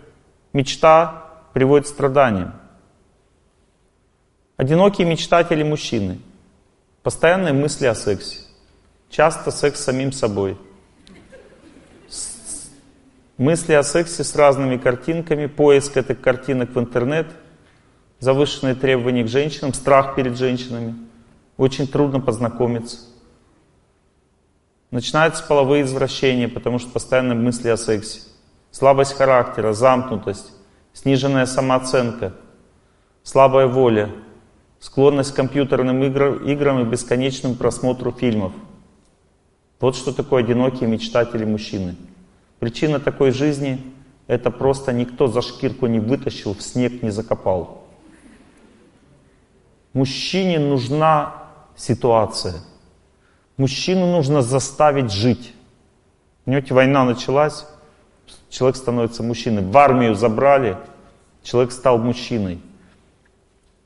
женился, стал мужчиной. Раньше женили, парней женили, брали за шкирку, все, женишься. Женился, все, мужчиной стал. Что жена заставит быть мужчиной? Не слезет. Одинокий мечтатель женщины. Идеализация своих возможностей, ожидание рыцаря на белом коне. Пренебрежение мужской природой, непривязан к мужским недостаткам характера. Этот мне не подходит, и этот не, под... и этот не подходит, и этот не подходит. Незамечание своих недостатков, лень, замкнутость, переедание, пересыпание. Одинокие мечтатели женщины. Олег Геннадьевич, что-то я замуж не могу выйти. Проснись и пой, проснись и пой, попробуй в жизни хоть раз. Не упускать улыбку из счастливых глаз. А? Люди все одинаковые. Если у человека не хватает знаний, вот он живет как может, понимаете? Я не осуждаю сейчас людей. Вот вы живете как можете, я вас не осуждаю. Курите, курите, пьете, пьете, ничего страшного. Я не осуждаю вас. Я понимаю, что все происходит не случайно. Ни человеку не хватает контакта с Богом через святость, через память вот эту. Включение в память. Вспомните самое лучшее в своей жизни. И человеку не хватает знания о том, когда он становится успешным и счастливым. Нужно заставить себя жить. Заставить себя жить. 14-летнего мальчика все зависит от того, как он сам вам позволяет. Если он позволяет вам над собой издеваться, отдайте его в секцию какую-нибудь, и он станет человеком. Вот меня 8 лет отдали в секцию самбо, я стал человеком. Я так благодарен родителям за это. Там меня мучили кошмарно просто. Бросали об пол, там, об Бегал по камням я по этим, по колким.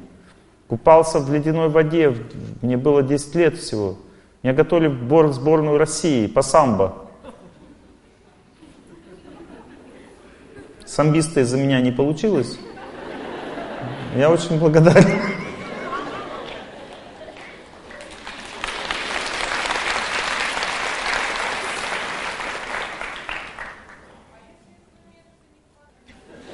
Надо ничего пожестче, не надо убивать ребенка, не надо своего. Хотя бы небольшие аскезы какие-то ребенку. Если он захочет, это будет супер. Пускай мужчина побеждает судьбу через физику, через тело. Мужчине вот надо, всем мужчинам, мальчик развивается, обязательно какая-то секция, спорт, борьба там, ну что-то с телом связано. Это мужчина укрепляет, делает его волевым. Женщина развивает через искусство. Рисование, пение, танцы, что-то такое связанное с искусством, и девочка начинает развиваться как личность. Мальчик развивается через движение, через волю, через силу воли. Ему нужно побеждать. Девочке нужно любить всех, учиться, улыбаться, петь, танцевать. Тогда она развивается как личность. Конечно. Конечно, работает. Да, конечно, работает. Над женщине всегда творчество нужно женщине. Обязательно. Итак, следующая тема несоответствие между желаемым и действительным. Это означает сильный эгоизм любви. Служить не хочется, хочется себе побольше подарков. Сильное нежелание отдавать любовь. Сильная придирчивость к человеку. Жесткие требования к тому, кто любит тебя. Чем сильнее человек хочет любви, вот послушайте меня, чем сильнее человек хочет любви, тем больше создается дистанция между взаимностью. Вот когда человек сильно жаждет любви, наступает такой момент, что те, кто его любит, ему не нравится. А тех, кого он любит, он не нравится этим людям. Это означает сильная жажда любви. Понимаете, не любить жажда, служить, а вот именно любви к себе. Сильная жажда создает людей, которые не могут найти себе близкого человека не потому, что нет – а потому что вот человек понравился, я понравилась, а мне не нравится этот человек. Потому что мне приходится отдавать ему свою энергию любви, он питается мной, а я хочу сама им питаться. Не нравится, все, иди отсюда. А когда я люблю, ему не нравится, потому что им питаются в это время. Он говорит, иди отсюда сама. Все, замкнутый круг. Человек не понимает, что любовь это служение, он, ему хочется подарков, он хочет наслаждаться э, энергией женщины, мужчины. И в результате люди остаются одинокими. У мужчин таких любовь к женщинам, до которых они не дотягивают. Пренебрежение теми женщинами, которые нравятся, тяжелый опыт отношений, разрушенная самооценка, неправильное представление о женской природе. Деспотизм может быть в отношениях с женщинами. Или если жена сильнее, то наоборот, униженность и задавленность. У женщин. Любовь к каким-то непонятным мужчинам, непонятных э, с небес каких-то. Пренебрежение нормальными мужиками. Тяжелый опыт отношений. Завышенная самооценка в отношениях. Неправильное представление о мужской природе. Непонимание, что мужчина может развиваться. Вынь золото из грязи, да помой. Женщина говорит, где найти хорошего человека? Я говорю, хорошего человека можно найти только в дерьме сейчас. Потому что все хорошие люди, которые не в дерьме, уже заняты.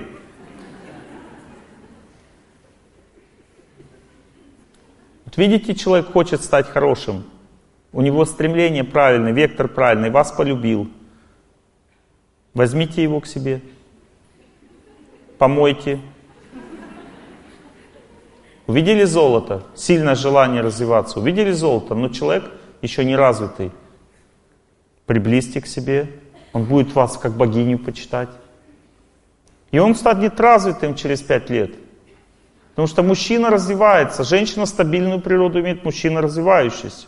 Он станет развитым. У меня жена, когда смотрела мою фотографию, 18 лет она смотрит, говорит, я за такого никогда замуж не вышла. Так я тот же самый человек. Дальше, следующая причина одиночества. Гиперответственность по поводу личной жизни. У мужчин страх перед трудностями личной жизни. Страх перед остатками женского характера. Страшно же, когда она обижается, это же ужас. Подверженные отношениям между родителями, боится, как бы им говорят, это не та, это тебе не подходит. Он, ну, да, не подходит, хорошо. Вот, не буду тогда с ней. Низкие возможности зарабатывать тоже мужчин пугают. Сниженная оценка своих способностей, неправильное представление о женщинах и так далее. У женщин гиперответственность означает страх перед мужской природой. Боятся любого мужского насилия, силы мужской, боятся домогательств, страх иметь детей, вынашивать рожать. Желание сильного комфорта, одиночества. Знаете, женщины многие не, не замуж не выходят, потому что они хотят, они не хотят напрягаться в отношениях. Им и так хорошо. Женская природа сама по себе гармоничная. Зачем замуж выходить и так хорошо? И женщина говорит, я хочу замуж, но цену платить не хочет. Она не хочет унижаться, напрягаться. Ей и так хорошо жить, комфортно. И она остается одинокой. Она не хочет свою зону комфорта разрушать даже в отношениях с женщинами. Она как клушка просто сидит одна.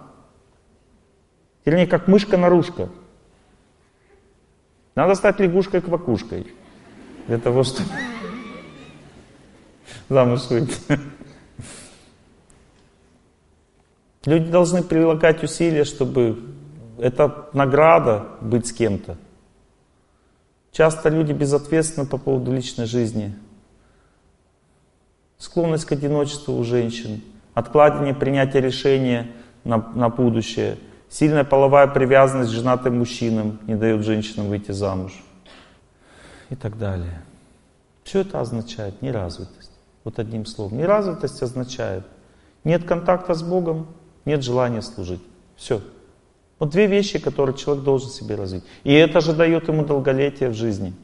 Это дает возможность полноценной жизни. Я сейчас просто начал бегать, вот, бегать. Позавчера пробежал 15 километров. Начал с 500 метров всего. У меня тело похудело, на 7 килограмм похудело. Стало легким, таким стройным. Помолодело тело. Просто от аскезы. Вы думаете, легко бегать 15 километров? Нет. Я как деревяшка, вот бегу, у меня как костяшка такой весь. Тело же не молодое уже. Но оно преображается, становится все моложе. Там поболело, то здесь поболело, все переболело. Потом раз, стало крепче. Вот я наблюдаю за телом. И я понял, что человек только сам себя делает старым. Даже человек в возрасте большом может быть бодрячком. Сколько им положено жить, конечно. Бесконечно жить ты не будешь. Но только аскеза дает человеку возможность быть молодым. Молодость — это не возраст. Молодость — это сила воли человека. Лень разрушает жизнь, делает человека старым. Есть три типа старения. Полнота, три стадии полноты. Первая стадия – просто лишний вес. Вторая стадия – доброкачественная опухоль. Третья стадия – злокачественная. Это просто старение тела, запомните. Не злой рок какое-то проклятие, это просто старение тела. У вас пошло старение, как побеждать? Вот этот тип старения побеждается с помощью поста и движения длительного, спокойного, не напряг, не то, что бегать. Я бегу спокойно очень, не торопясь. Или ходить надо долго. Лучше бегать, потому что быстрее очищается организм. Пост достаточно до обеда просто водичку пить. Каждый день и все, и у вас очищается тело. Следующий тип старения называется скованность или зажатость. Он лечится одновременно статикой и динамикой. Надо и неподвижное положение тела, и движение подолгу. Это надо делать. И неподвижное положение под тело подолгу, там встать, как, допустим, ночные бдения православия. Это омолаживает человека, оказывается. Знаете об этом? Стоят люди на службе. Это омолаживание идет. Вот. Дальше. Динамика означает движение. Или быстрая ходьба, или бег легкий, такой спокойный. Камалаж не означает не напрягаешься. Спокойно бежишь или спокойно стоишь, или какое-то упражнение делаешь, расслабляется тело в это время, не двигается долгое время. Одно упражнение надо менять на другое. Допустим, туда согнулся, надо потом наоборот согнуться. Иначе будет дисбаланс. И когда у человека воспалительные процессы, третий тип старения, воспалительные процессы начинаются, истерики, гневливость, раздражительность, язвы всякие, кожные болезни, аллергии, это все тоже старение организма. Лечится с помощью поста и статики. Видите, все три типа старения лечатся тремя способами, но разные комбинации. Я вам просто рассказал, как жить в этом мире, не болея. Вот ничего другого не надо делать. Ну, конечно, надо режим дня соблюдать, правильно питаться, это все надо. Но я говорю сейчас про лечение. Достаточно просто этих трех лечей, чтобы не болеть. А если вы болеете, достаточно начать эти три вещи делать, и вы опять перестанете болеть. Потому что организм начнет просто жить. Но я сейчас вам рассказал о том, что человек может со своим телом даже справиться без ну, вот каких-то чрезмерных усилий. Если не запущенная ситуация, конечно. Надо хирургическую операцию делать, значит надо делать. Это запущенная ситуация. Но бывают ситуации нормальные более-менее. Точно так же и лечится характер человека или психическое тело. Что такое болезнь психического тела? Это одиночество. Одиночество означает слабость просто и все. Если роза растет посреди улицы, но не неужели она никому не нужна? Если она пахнет, благоухает, ну неужели никто не возьмет себе ее домой? Ну такого быть не может. А если колючка вонючая растет? Ну как бы ее сорвут для других целей, понимаете? Чтобы она не портила улицу. Ну перестаньте быть вонючими колючками. Станьте розами. Белыми или красными, или розовыми. Песни про все розы есть. Розовые розы, белые розы, белые розы. И так далее. Человек должен наполниться Богом и отдавать это другим. Это аскеза. И тогда он становится красивым, мужчина и женщина. Мужчина мужественным становится. Как по-мужски отдавать? Заботиться о людях. Видишь, кому-то плохо, иди помоги.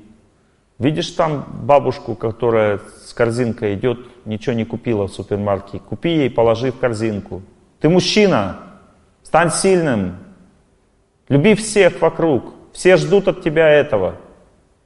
И все тебя будут любить. Если ты в корзинку какой-то бабушки что-то положишь, какая-то девушка это увидит, и она тебя влюбится сразу.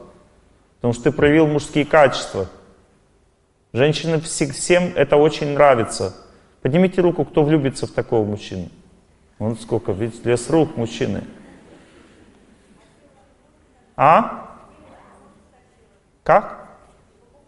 Девушки можно всех обнимать, покупать продукты, что хочешь, там кормить даже можно из ложечки. Только по-другому. Девушка покупает из любви, а мужчина покупает из защиты, из желания покровительствовать. Должен быть мужчиной, понимаете? Мужчина означает служить по-мужски всем. Но сначала надо понять одну вещь, что на это все нужны силы. А если сил нет, то тогда человек становится несчастным. А силы над чего идут?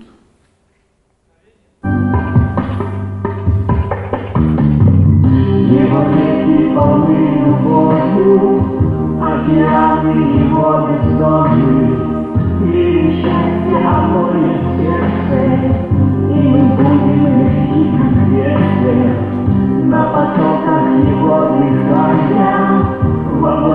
поплывем к светилу, золотых руанах солнца Мы услышим святую песню Мы его нарисуем в небе Мы на скалах напишем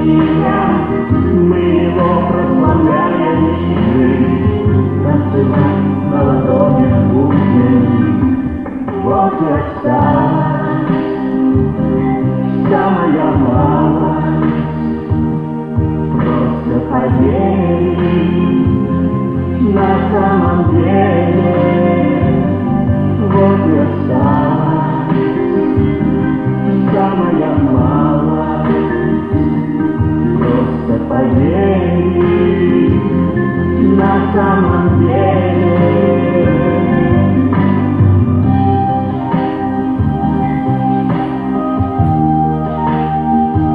Нам только этого не хватает, знания об этом, что есть чистота в этом мире, есть глубина, есть красота.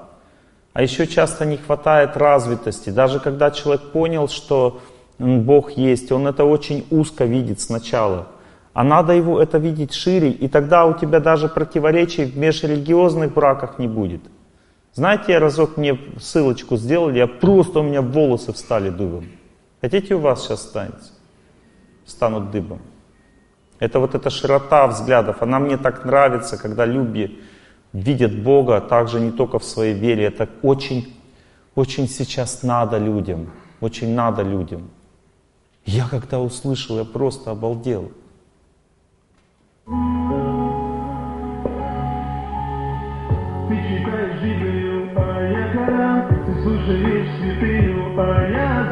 Ты а а читаешь молитвы, а Какая разница, кто мы, Бог за нас. У тебя крест, у меня луна И помни, я не один, и ты не одна. С небес на нас смотрит великий Аллах Всегда с нами. Бог, Он в наших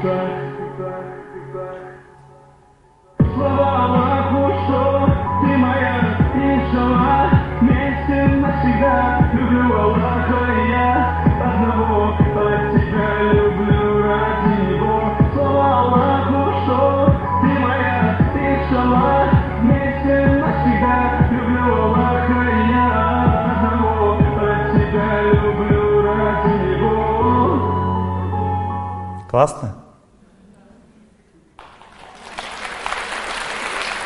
Это означает развитость сознания, развитость. Это трудно принять, что так вот этот мир устроен, не только для нас, также для других верующих людей, для всех он устроен. Надо очень сильно любить свою веру. Я люблю Бога одного в своей вере, а тебя ради Его люблю. Я, конечно, не понимаю, но я знаю, что там тоже Бог есть. Он тоже, как бы, ты Его любишь так же, как я Его люблю. Это один Бог. Я должен это знать. Но если этого не знаю, тоже нормально. Ну, сужаются возможности. Жить нормально сужаются возможности. Чуть-чуть другая вера, другой храм уже как-то не по себе. Уже не так счастья много. Ваш вопрос. Вот по этой теме. Одиночество. Как тяжело нам быть вместе. Как остаться вместе. Именно одиночество. Если вы другие сейчас вопросы будете задавать, вы помешаете лекцию вести. Только эта тема. У вас по этому теме вопрос? У вас, да? Ну вот девушка. Ближе микрофон.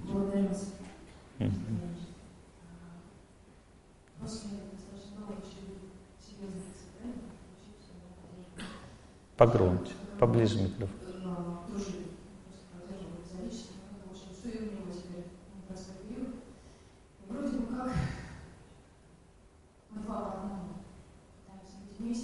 Мы. Ну, да, да, да. И оба не можем понять, нас вроде тянет друг но есть что дать друг другу, мы понимаем друг друга, мы живем какой-то есть внутреннее сомнение, страх. Я Мгм. не очень понимаю, что нас останавливает, умом это объяснить невозможно. Вместе, и насколько сложно, насколько же легко. Но останавливает подвиг. Подвиг останавливает. Надо просто вам, кому-то одному из вас, наверное, вам, скорее всего, просто сказать, я хочу быть с тобой всегда, все. Нам надо жениться.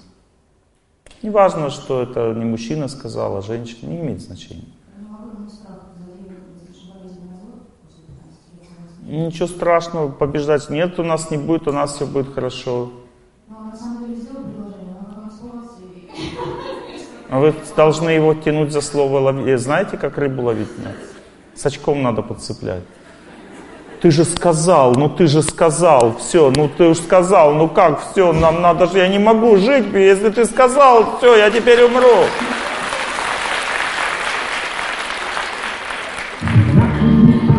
Как песни,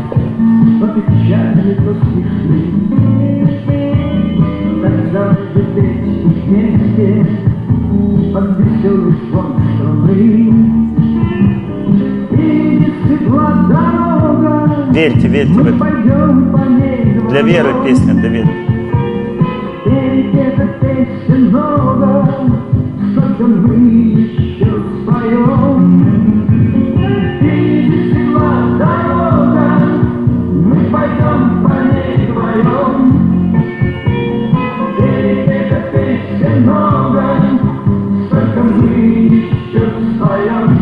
Пойдем вдвоем. Верьте, просто верьте. Он увидит вашу веру и станет с вами.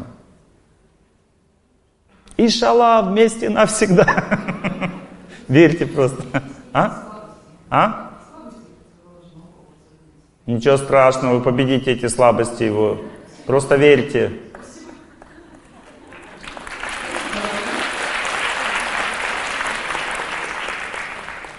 Не бойтесь человека. Боясь человека, боитесь свою судьбу. Вот Бог дал такого, ничего страшного. Переварим все. Не надо бояться свою судьбу. Когда человек боится свою судьбу, он не живет. Женщина одна не живет. Бог дал такого мужичка, вынь золото из грязи, да помой.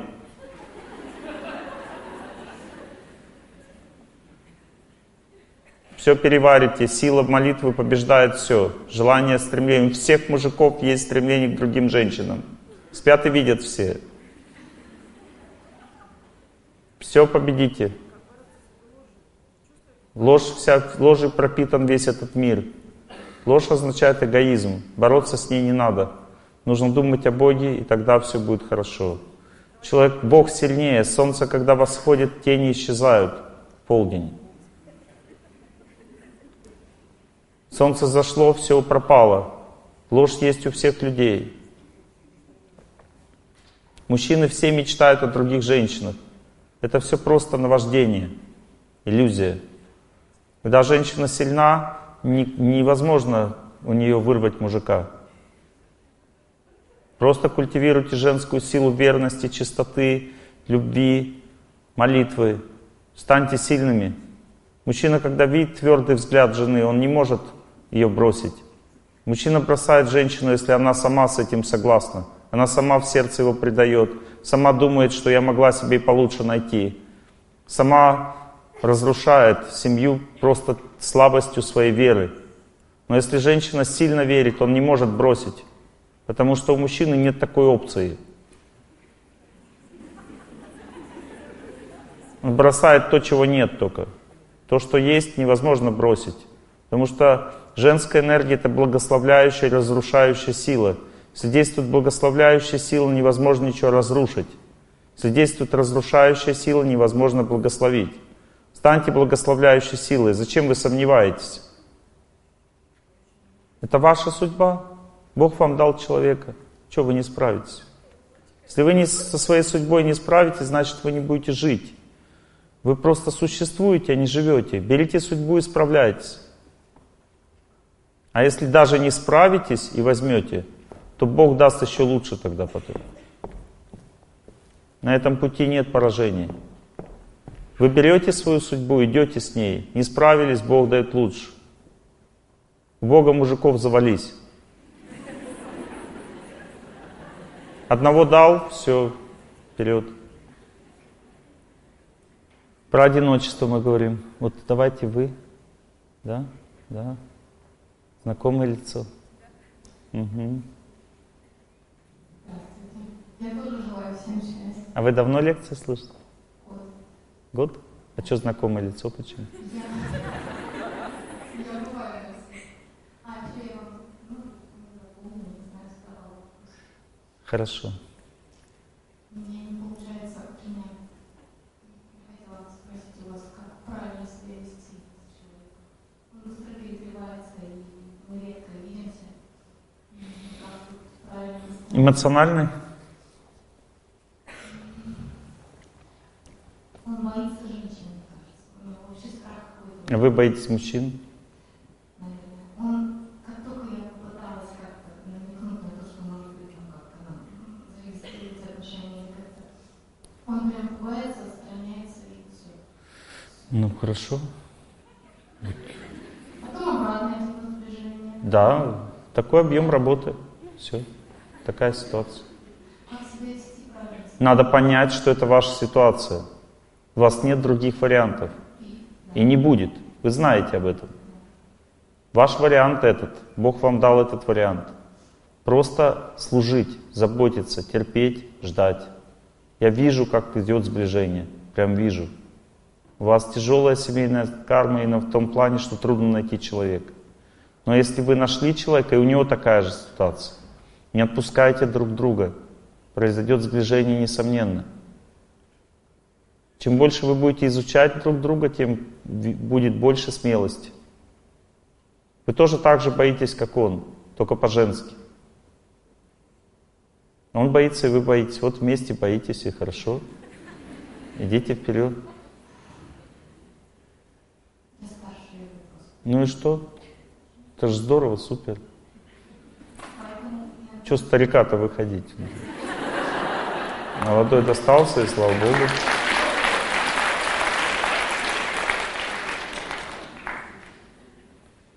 такая ситуация, у нас такой редко видимся, это а, ему очень хочется Тогда пишите, пишитесь чаще, звонитесь чаще, редко видитесь, звонитесь, пишитесь, не отпускайте человека. Бог дал, не отпускайте.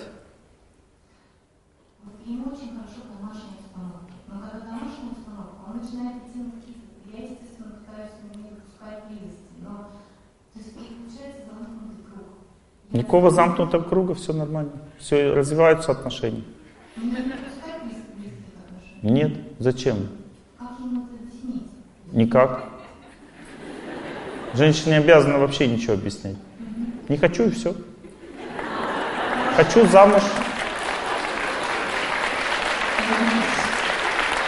Хочу замуж, а потом все, что хочешь.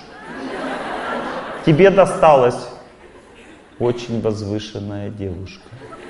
Понимаешь? Сначала замуж, потом все остальное. И он должен понять, что ему очень возвышенная девушка. А когда поймет, сразу замуж возьмет. Женщина — это представитель чистоты в отношениях и благородства. Между мужчиной и женщиной. Женщина — представитель чистоты, целомудрия и благородства. И надо это смело и сильно доказывать своему мужчине. Всегда. И он за это вас будет очень сильно любить. Если он поймет, что вы действительно такая чистая и светлая, что сначала замуж, потом постель, он так и сделает. Он думает, Господи, спасибо, что мне такая девушка досталась.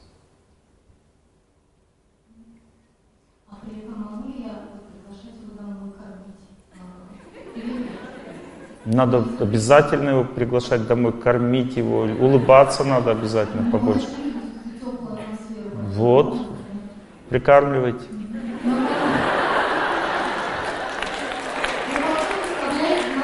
Женщина, если вы хотите замуж, прикармливайте мужиков. Я, у меня был как бы такой, ну я учил людей своим методикам и собрал ребят, и они, да, у них был такой условие, пока не выучатся, не женятся. И одна девушка, она им пекла очень вкусные сладости. Один тип очень-очень вкусные сладости. Она постоянно готовила им на праздники, этим ребятам. Шансов нет никаких. Она вот просто их кормила. Самого лучшего себе выцепила из этой толпы. Самого лучшего. Это самый супер метод вообще. И вообще, женщины, вы должны понять, самый главный способ вообще, это тайный способ, мужчин делать так, чтобы мужчина всегда вас любил, это очень серьезно относиться к тому, чтобы его накормить. Нужно все силы свои отдавать на что, чтобы самой приготовить и накормить с любовью. Самое главное, делайте это как самое главное в вашей жизни. Накормить мужа, не детей, не родителей, не собачку свою, а мужа. Если вы будете это, этому отдавать все свои силы, он никогда не сможет вас бросить. Потому что через этот ритуал кормления мужа любовь в сердце мужчины входит со страшной силой. Понимаете? Это как мать кормит своего ребенка и становится матерью. Когда женщина грудью кормит, она становится матерью. Это главное, что делает ее матерью. Точно так же она становится женой, когда кормит мужа. Это главное, что и делает женой. Прикармливайте со всей силы. Вот как пришел кушать к вам домой, все, как бы он попадает, как сердце гибнет. Ну, то есть, как бы попадает в вашу, ваши чары. Очарован, заколдован. Ну, то есть он попадает в чары, когда вы его кормите в это время. Как научиться строго себя вести, не получается? Строгость должна быть внутри, и снаружи не надо строгость. Как это? Ну, Это признак духовной силы человека. Чем больше отношений с Богом, силы, тем больше строгости. И доброты снаружи. Слабые люди строги снаружи и злые внутри. Сильные люди сильно строги снаружи, внутри и сильно добры внутри, снаружи. Еще раз. Слабые люди. Слабые люди снаружи злые, снут- снутри а, слабые. А сильные люди снутри строгие, а снаружи добрые. Станьте сильные, и у вас так получится все. с этим человеком получится. Несмотря на С этим однозначно у вас нет вариантов. Это точно Бог вам дал этого человека, не сомневайтесь. Вот именно этого Бог вам дал человека, сто процентов. У вас долгое время не было никого. И у него долгое время не было. Я все знаю вашу ситуацию полностью. И вам Бог, трудно ему кого-то еще вам дать. Потому что вы такие оба. Вы трудно сходите с людьми, одинокие по природе, такие, как бы замкнутые. Вам Бог, Бог дал вас друг другу сто процентов. Не сомневайтесь. Даже несмотря на то, что я старше намного. Не имеет значения.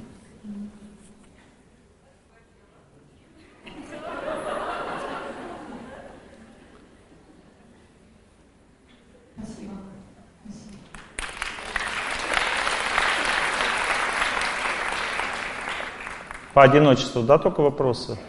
Вот сзади вот там мужчина, да, хочет спросить? Или кто? И женщина, я уже не вижу лица. Чер, черной как бы одежде.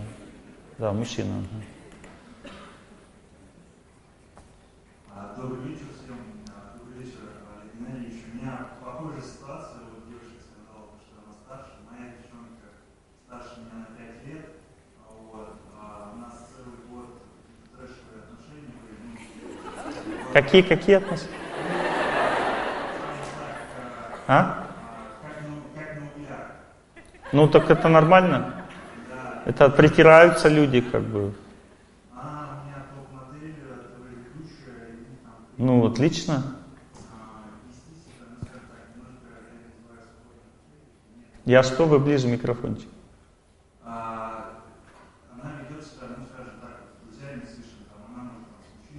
Ничего, вы ее поменяете?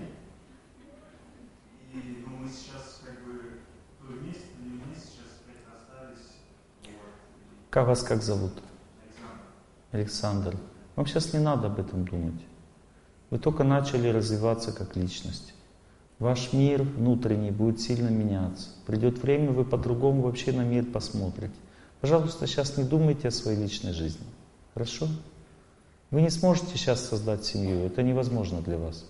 Вам надо развиваться, стать сильным, как мужчина, изучать, как правильно жить, учиться молитве, начать бегать там или ходить, закаливаться, ну, там штанги поднимать, еще что-то делать, бросить мясную пищу там и так далее. Много-много-много сделать для того, чтобы вам стать сильным человеком предстоит. Убрать зависимость там и так далее. Давайте вот с этого начнем. А потом уже вы поймете, что все наладится в вашей личной жизни. Сначала человек должен стать сильным. Не думайте сейчас о личной жизни, это невозможно сейчас для вас. Вы не сможете жениться. У вас сейчас нет возможности просто внутри. Для этого нужна, нужна сила души, сила души. Я понял, спасибо. А м, как, как быть э, с отношениями? Никак не быть. Как вот есть, так есть. Наблюдать за ними. Ну, то есть вы там советовали отпускать, не отпускать меня? Ничего не сделаешь, не, не можно, невозможно ничего не отпустить, не притянуть. В этих отношениях нет возможности никакой у человека, выбора нет никакого. Просто поймите, что вот то, что сейчас есть, и то, что до этого еще два раза сильно было, и не сильно много раз в отношениях женщины, все это просто ну, разрушается. Причина разрушения – у вас нет возможности сейчас внутри. Не держитесь поэтому ни за что сейчас. Получится с этой девушкой – получится. Не получится – ничего страшного. Бог вам даст лучше. Меняйтесь сами, меняться будет сами, все вокруг будет тоже меняться. Вам нужно просто развиваться как личность, попытайтесь это понять. Работайте над собой, слушайте, как правильно жить, вдохновляйтесь так жить, меняйте себя. Знание вдохновляет человека и меняет жизнь. Не надо искусственно ничего делать. Вдохновились, что-то сделайте и так далее. Но не отпускайте эту нить работы над собой, не отпускайте в своей жизни. Это ваш шанс. Понимаете, в вашей жизни был период, когда вы просто допустились до самого низа, и вы могли потерять свою жизнь даже в это время. Вы выкарабкались, идите дальше, выше, выше, выше. Не позволяйте себе падать больше никогда.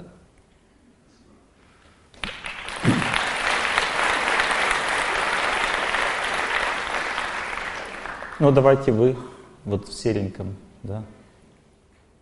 Добрый вечер. А, Это моя третья лекция у вас. И у меня вопрос такой вот. А если ты уже цветочек, ты отдаешь много, да, а, любишь родителей, а, занимаюсь рисованием, творю, танцую, на работе все хорошо. Что тогда, почему вопрос не получается? Храм с удовольствием иду, читаю молитвы, все, вас слушаю давно, а как-то вот не получается. Что тогда делать цветочком?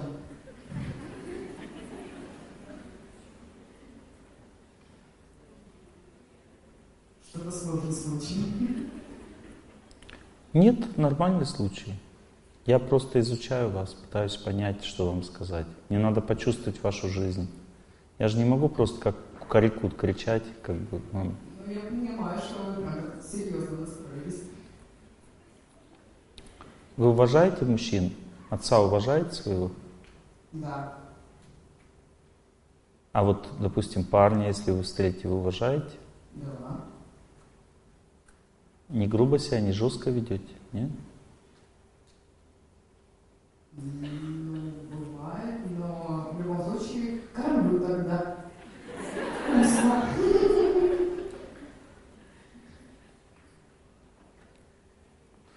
Есть несколько моментов, которые бы я вам посоветовал.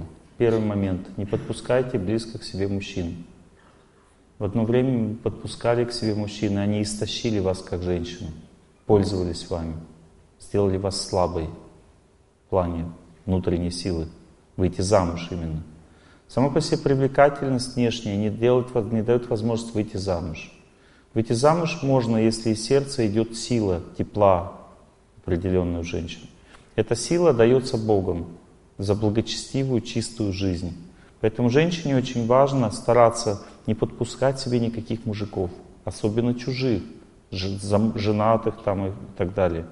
Держаться подальше от этого всего, это как яд, разрушающий ее жизнь.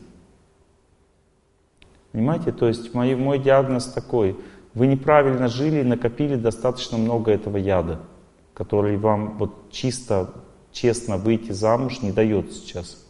Неправильная жизнь как женщина. Понимаете? Это скоро закончится, этот яд скоро уйдет. Вам осталось еще вот, вот год примерно быть одной и просто работать над собой. Никогда не, не позволяйте близости ни с кем в это время. Работайте над собой, живите правильной жизнью, изучайте, как правильно жить. Когда пройдет это время, вам легко будет выйти замуж. Но вы должны понять одну вещь. Если вы найдете себе человека, не позволяйте ему никаких близких отношений. То же самое, никаких близких отношений. Видите, когда человек только начал слушать мои лекции, есть одна проблема – Проблема заключается в том, что он не готов меня слушать, этот человек, хоть и хочет задать вопрос.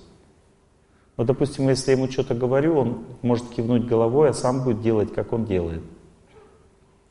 Нет, если киваю, это не значит. Хорошо. Вот так все делайте, не бойтесь, потеряете вы этого человека или нет, не имеет значения. Будьте целомудренны, пока он не, не женился на вас, не подпускайте к себе. Так увеличивается магнит между мужчиной и женщиной. Женщина должна создать магнит, который мужчину заставит ну, поверить в эту женщину и взять ее замуж. Когда магнита нет, когда она подпускает себе мужчину, его вера разрушается. Не бойтесь ничего. Если мужчина говорит, если не будет секса, я тебя брошу, значит он и так бросит. Ему не нужна семья. А иногда бывает так, что он так говорит, а бросить все равно не бросит. Потому что создается вот этот магнит, который его тянет. Женщина должна быть недоступна. Это божественное для мужчины. Женщина это божественное существо для мужчины. Она должна божественно себя вести до замужества. Иначе она становится неинтересна и некрасива.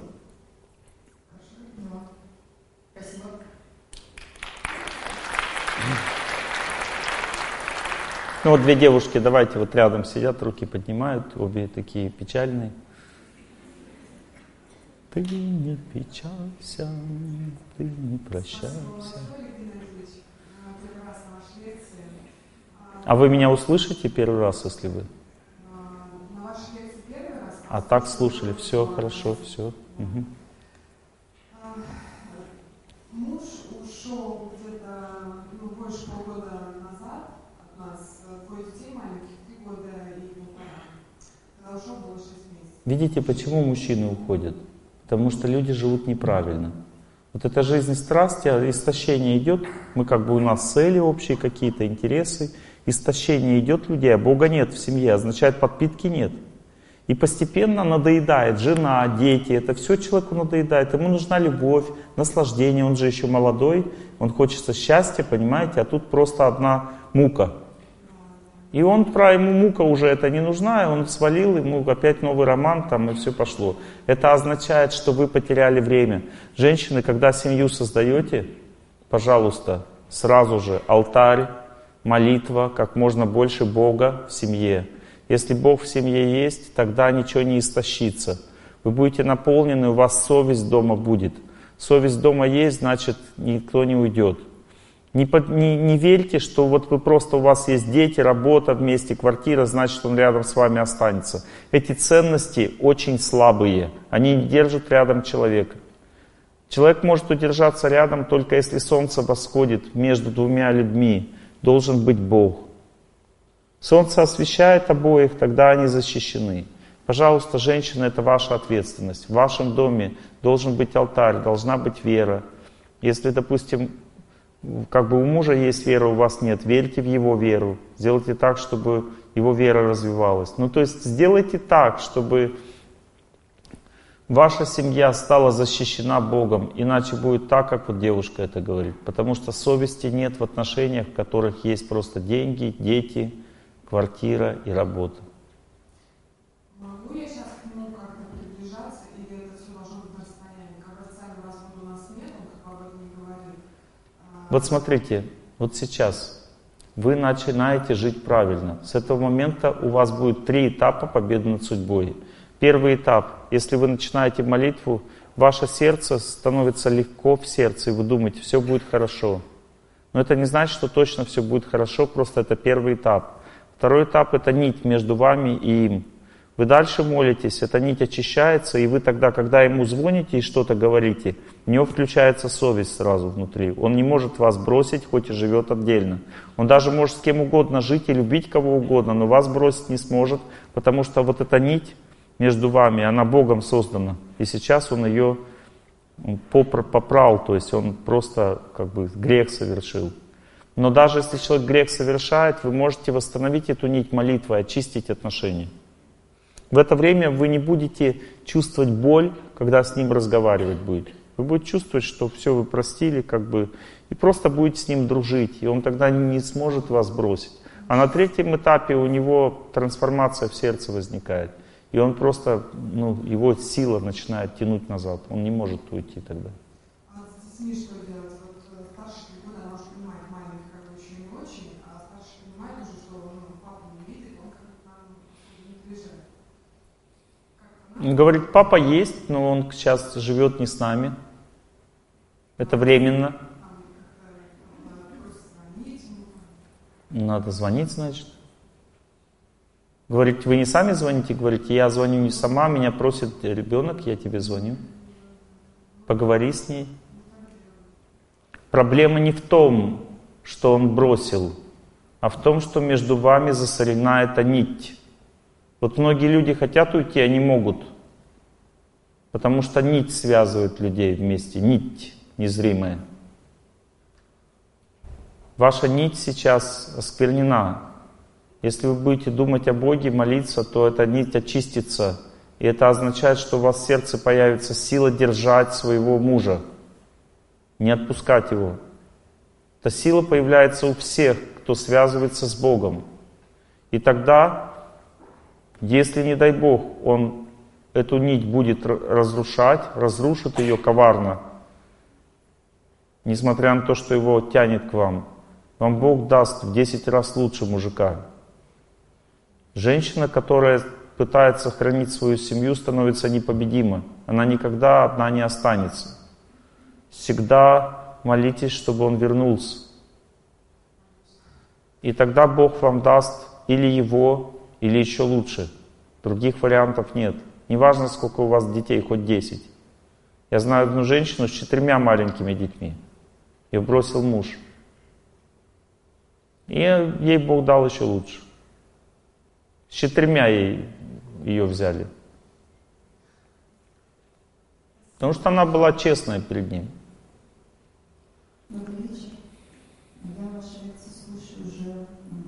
Лет. Это вы ее привели, что ли, на лекцию? Я? Не знакома. Ага. А, Но тема одиночества мне знакома там, не потому, что у меня уже муж или не мог кого-то встретить, а со мной всю мою жизнь, сколько я себя помню, а, от родителей я не видела любви, я не знаю чувства безусловной любви, я не была... Вот забудьте это слово «безусловная любовь». Это слово глупых психологов, которые не понимают, что этот термин, нельзя так э, пользоваться этим термином так дешево. Безусловная любовь – это редкий дар очень великих святых, который открывается как награда за эту святость, недоступна ни одному из нас. Эта любовь редка в этом мире и является самой сутью любви. Эта любовь принадлежит только Богу и Его очень близким спутникам. Люди не должны кидаться этой фразой и произносить ее просто так. Никому из нас недоступна безусловная любовь. Все мы пользуемся энергией любви и пытаемся быть бескорыстными. А те, кто говорят безусловная любовь просто так, это просто глупцы, которые не понимают цену этого слова. Не только вы, многие сейчас пользуются этим словом, чтобы всем доказать, что это надо нам. Конечно, это надо, вопрос цены. Только великие святые могут иметь безусловную любовь. Все остальные очень сильно зависимы любви. Тем не менее, можно даже если слово не употреблять, любви я никогда не ощущала. И я тоже. Вы думаете, кто-то здесь ощущал любовь? Вы даже не представляете, что это такое. Вы даже близко не представляете. Вы даже близко не представляете. Наши сердца закрыты. Но если капелька хотя бы человеку, капелька вот попадет доброты, чистоты, этой капельки достаточно, чтобы весь мир перевернулся вокруг глазах. И вы эту капельку получали, просто вам этого мало. Ваше сердце жаждет настоящего, чистого и светлого. Вы внутри очень чистый и светлый человек.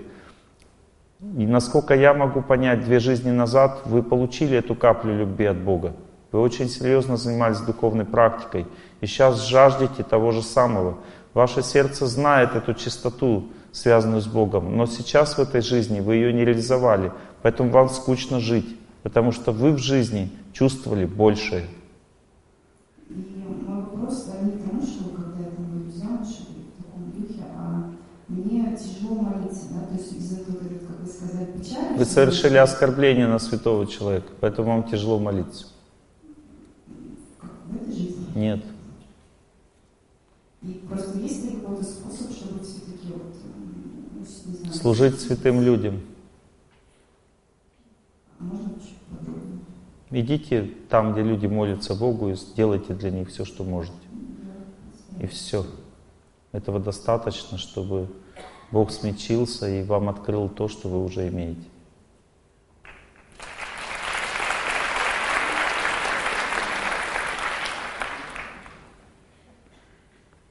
Эта женщина, она очень образованная. Она пришла почему-то послушать мои лекции. Вот на втором ряду. Она сама все знает, без меня. Садитесь, садитесь, не надо вставать. Спасибо большое, Геннадьевич. Я действительно вас слушаю 6 лет. У меня вопрос, ну, я мама двоих детей, они у меня очень взрослые. И вопрос немножко с географией и одиночеством. Вы знаете, о чем я говорю, мы с Дальнего Востока сюда перебрались. Благодаря вам, вашему подвижничеству, которое вы совершаете сейчас среди этих молодых людей, такое доброе дело делаете. Это это просто неоценимое благо, потому что даже те, кто ходит в храм, они, конечно, такое большое количество людей так посещать не могут. Огромная вам благодарность.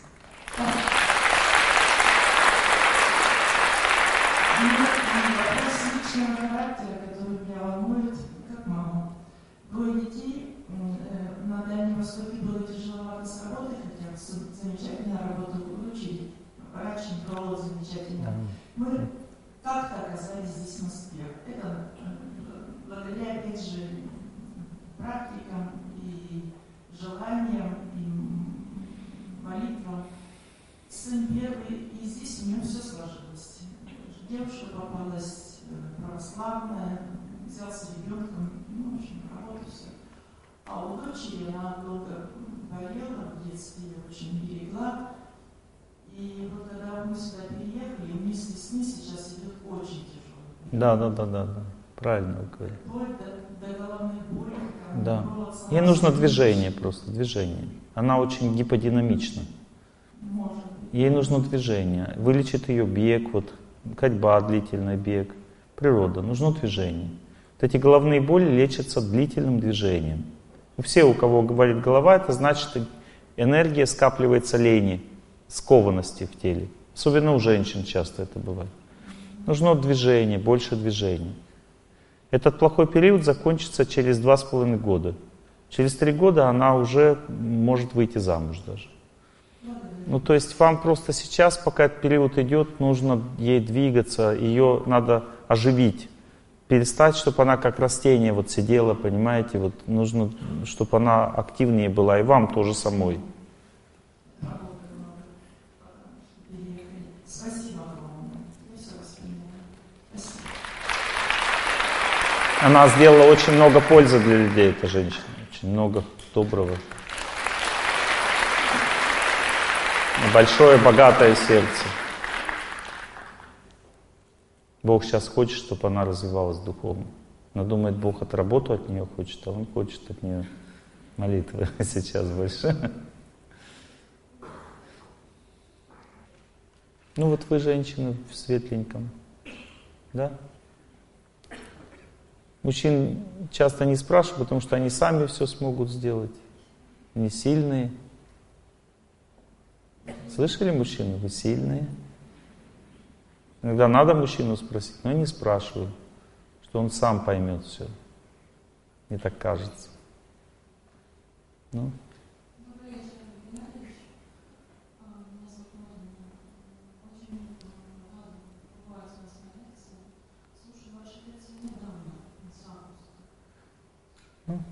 Чем вопрос ваш?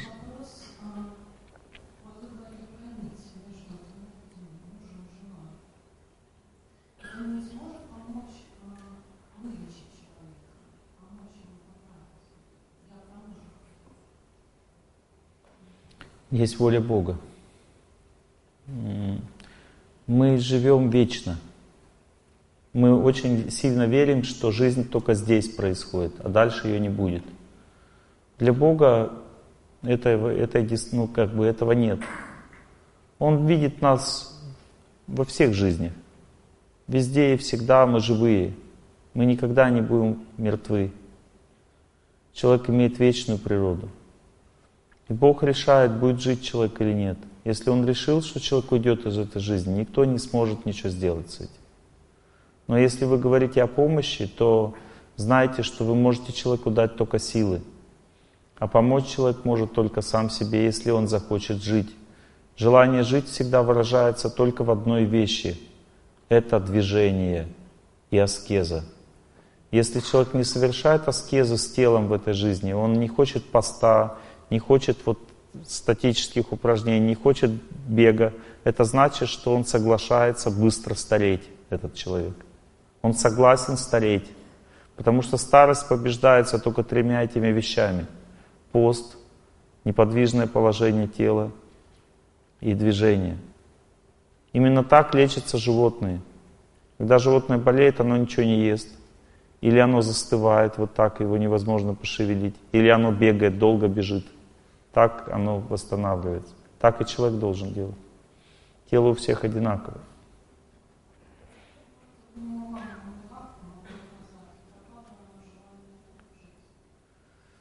Если человек в горе находится, если ему горько, то тогда это другое. Это не тяжелое заболевание. Это просто нужна душевная сила. Тогда человек просто молится – и эта молитва наполняет его силой. Тогда можно помочь молитвой человеку.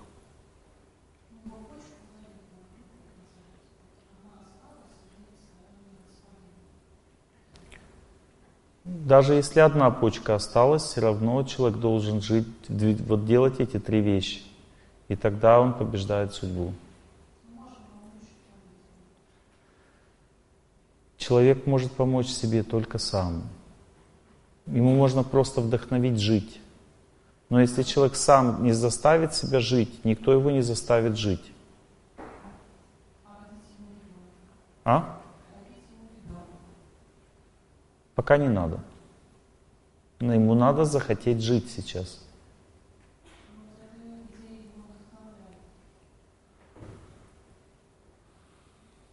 Вы хотите одна с ребенком остаться?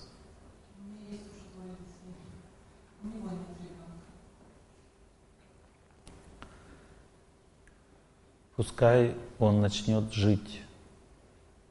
Нужно движение. Он сейчас инертно находится, в инертном состоянии. Это означает, он не хочет жить. И эта фраза, которую вы сейчас произнесли, указывает на то, что вы не понимаете, что это такое. Молитва вдохновляет человека. Вот я, допустим, молюсь, думаю о Боге, не о человеке думаю. Но Бог знает, куда я хочу направить эту силу. Мне надо отключиться от человека, потому что пока я к нему подключен, я сам ему помогаю, у меня сил мало. Я начинаю думать о Боге, служить Ему в молитве, прославлять Его, любить Его, верным, быть верным Ему. И тогда вот эта Его сила начинает идти в сердце человека. Первое, что с ним происходит, у него появляется спокойствие в сердце. Потом у него появляется оптимизм, желание что-то делать в жизни, желание жить. И так он постепенно, как растение, знаете, оно начинает оживать, так оживает человек. Растение оживает с помощью влаги, а человек с помощью Бога. Молитва орошает сердце людей. Вот сейчас моя лекция как молитва. Некоторые люди пришли сюда, у них не было желания жить. Они просто послушали лекцию, и у них желание жить появилось. Точно так же будет с вашим мужем. Даже если он не будет слышать ваши молитвы, потому что звук вашей молитвы может действовать напрямую через сердце, а не через уши. Так устроено человеческое существо. Мы способность сердца менять человека, просто сердце близкого человека.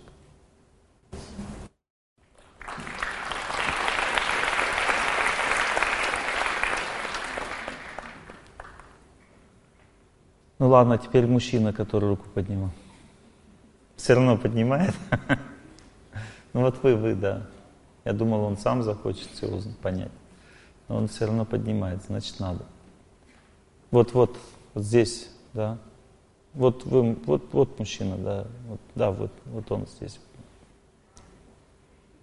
Ну, спрашивайте. Вы же поднимали руку? А? Кто поднимет? Это он для вас поднимал руку? Хорошо. Я не против.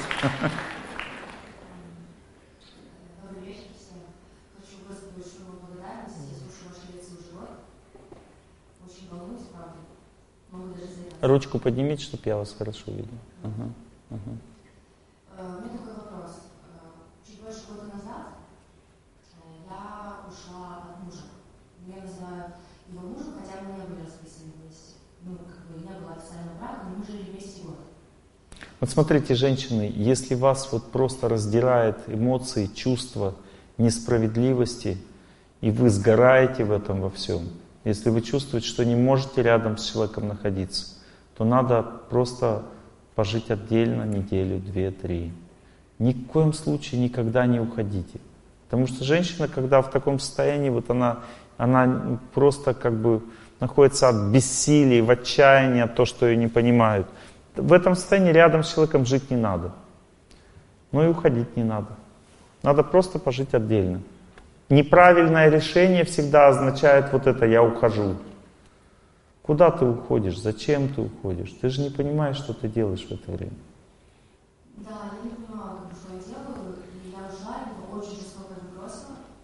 Он страдал первое время, пытался как-то вернуть отношения. Я была категорически против и сказала нет. Потом он на меня разозлился и исчез куда-то. Сказал, что между нами ничего быть не может. Я начала слушать ваши лекции, поняла, что совершила ошибку, начала раскаиваться, побеждать свою судьбу, начала молиться. И вы говорили, что два варианта есть. Либо он начнет возвращаться, либо он начнет отдаляться. И со временем он начал приближаться, отношения стали лучше, как бы э, теплее. И ну, периодически он, э, как сказать, гневается на меня, говорит, нет, ничего не может быть, а потом опять идет на сближение. И сейчас... Но боль выходит, боль выходит. Боль выходит, да, я все время ловлю вспышки гнева. Боль это боль, вспышки боли. То есть он как. Да. Знаете, как, допустим, щенок спит такой.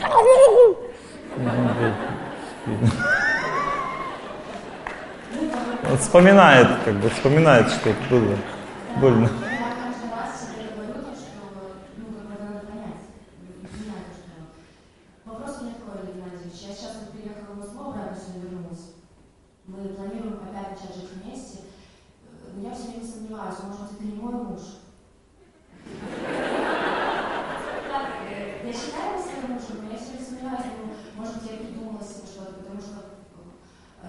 Конечно, вам нужен, нужен гораздо лучший человек, чем это. Смотрите, какая вы удивительная. Он на лекции ходит, нет? На лекции не ходит, но э, не против. Купил билет и... Ну, видите, как бы он слабак. На лекции не ходит, а вы такая возвышенная.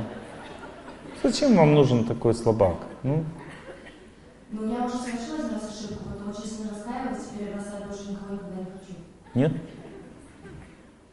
Видите, вот женщины какие они, удивительные существа. Я просто сомневаюсь все время, я вот просто ждала. Знаете, что она хочет сейчас? Чтоб я ее поругал. Что сказал, замуж. Это мой муж, да?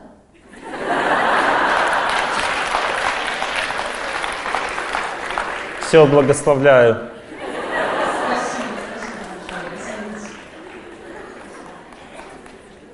Это вот любовь такая. Любовь означает строгость, видите? Нужна была строгость. Должна была получить вот эту силу. И она сейчас будет верить уже в отношения, пойдет вперед. Она сильно обожглась, и сейчас поэтому боится. И он боится тоже. Все хорошо у вас будет, не волнуйтесь. Все будет хорошо. Все будет хорошо. Успокойтесь. Теперь в следующий раз, если у вас опять начнется вот это все, вы очень сильные люди оба. Не, не уходите, а просто отдельно побудьте, успокойтесь, отдельно побудьте и потом опять в отношениях. Хорошо? Не надо больше никогда не бросайте, не надо. Женщины все вам, я говорю, всем, никогда не бросайте.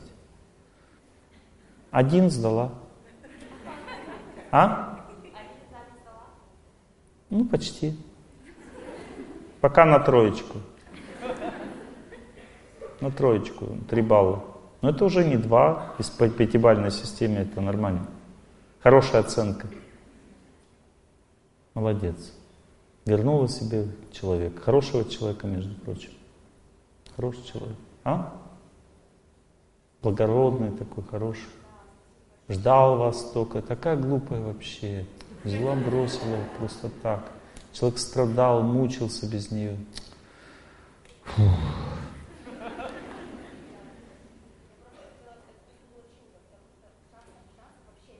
Он удивительный, он очень разумный. Он все взвесил, решил возвращаться. Конечно, все благодаря Богу происходит. Бог вам дал шанс еще один исправиться. Когда вы ему его спрашиваете, это мой человек или нет, Бога, когда вы так спрашиваете, ему так не нравится это вообще. Богу так не нравится вот этот вот вопрос ваш. Ой. Я даже не захотел вам отвечать. А? Видите, даже мужчина за вас руку поднял. Потому что я вас ни за что не спросил. И даже когда он вам передал микрофон, у меня в сердце такая, не говори с ней. Господь мне в сердце, не говори с ней, такой, надо поговорить. Будьте осторожны. Никогда не предавайте никого. Угу. Давайте поговорим о молитве сейчас немножко. Победе над судьбой. Эта жизнь, она всегда нависает домокловым мечом над человеком. Каждый раз, когда я ухожу обессиленный отсюда, из этого помещения, то люди бегут за мной. Говорит, Олег Геннадьевич, еще одна консультация. Даже мои помощники, они придумали такой анекдот, что я лежу в гробу, у меня как бы трясут и говорят, не умирайте, еще одна консультация.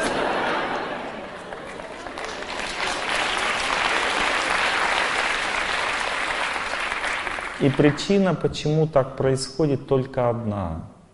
Вы не знаете силу своего сердца. Я бы очень хотел вам об этом сказать. Нет никакой разницы между людьми. Все люди одинаковые. Просто одни люди знают силу сердца, а другие нет. Надо понять, что сила сердца человеческого безгранична в победе над судьбой. Ваша способность побеждать судьбу не зависит ни от какого Олега Геннадьевича, ни от кого. Не обязательно вам бегать за мной. Вам надо просто научиться делать то, что сейчас мы будем учиться делать. Причем вам не надо повторять «я желаю всем счастья». Это само собой, что вы желаете всем счастья. Вам нужно повторять молитву вашей вере своей. И веру менять тоже не надо. Бог дал, что дал, то и остается пусть. Мы ничего не меняем. Мы углубляем все. У нас такое правило. Итак, поймите такую вещь, что все люди, когда молятся, большинство людей, они хотят чего-то от Бога. Не понимая, что Бог находится прямо вот здесь в сердце, и вам это дать не против. Просто Он знает, что вам это не поможет, и поэтому не дает. Все, в этом причина.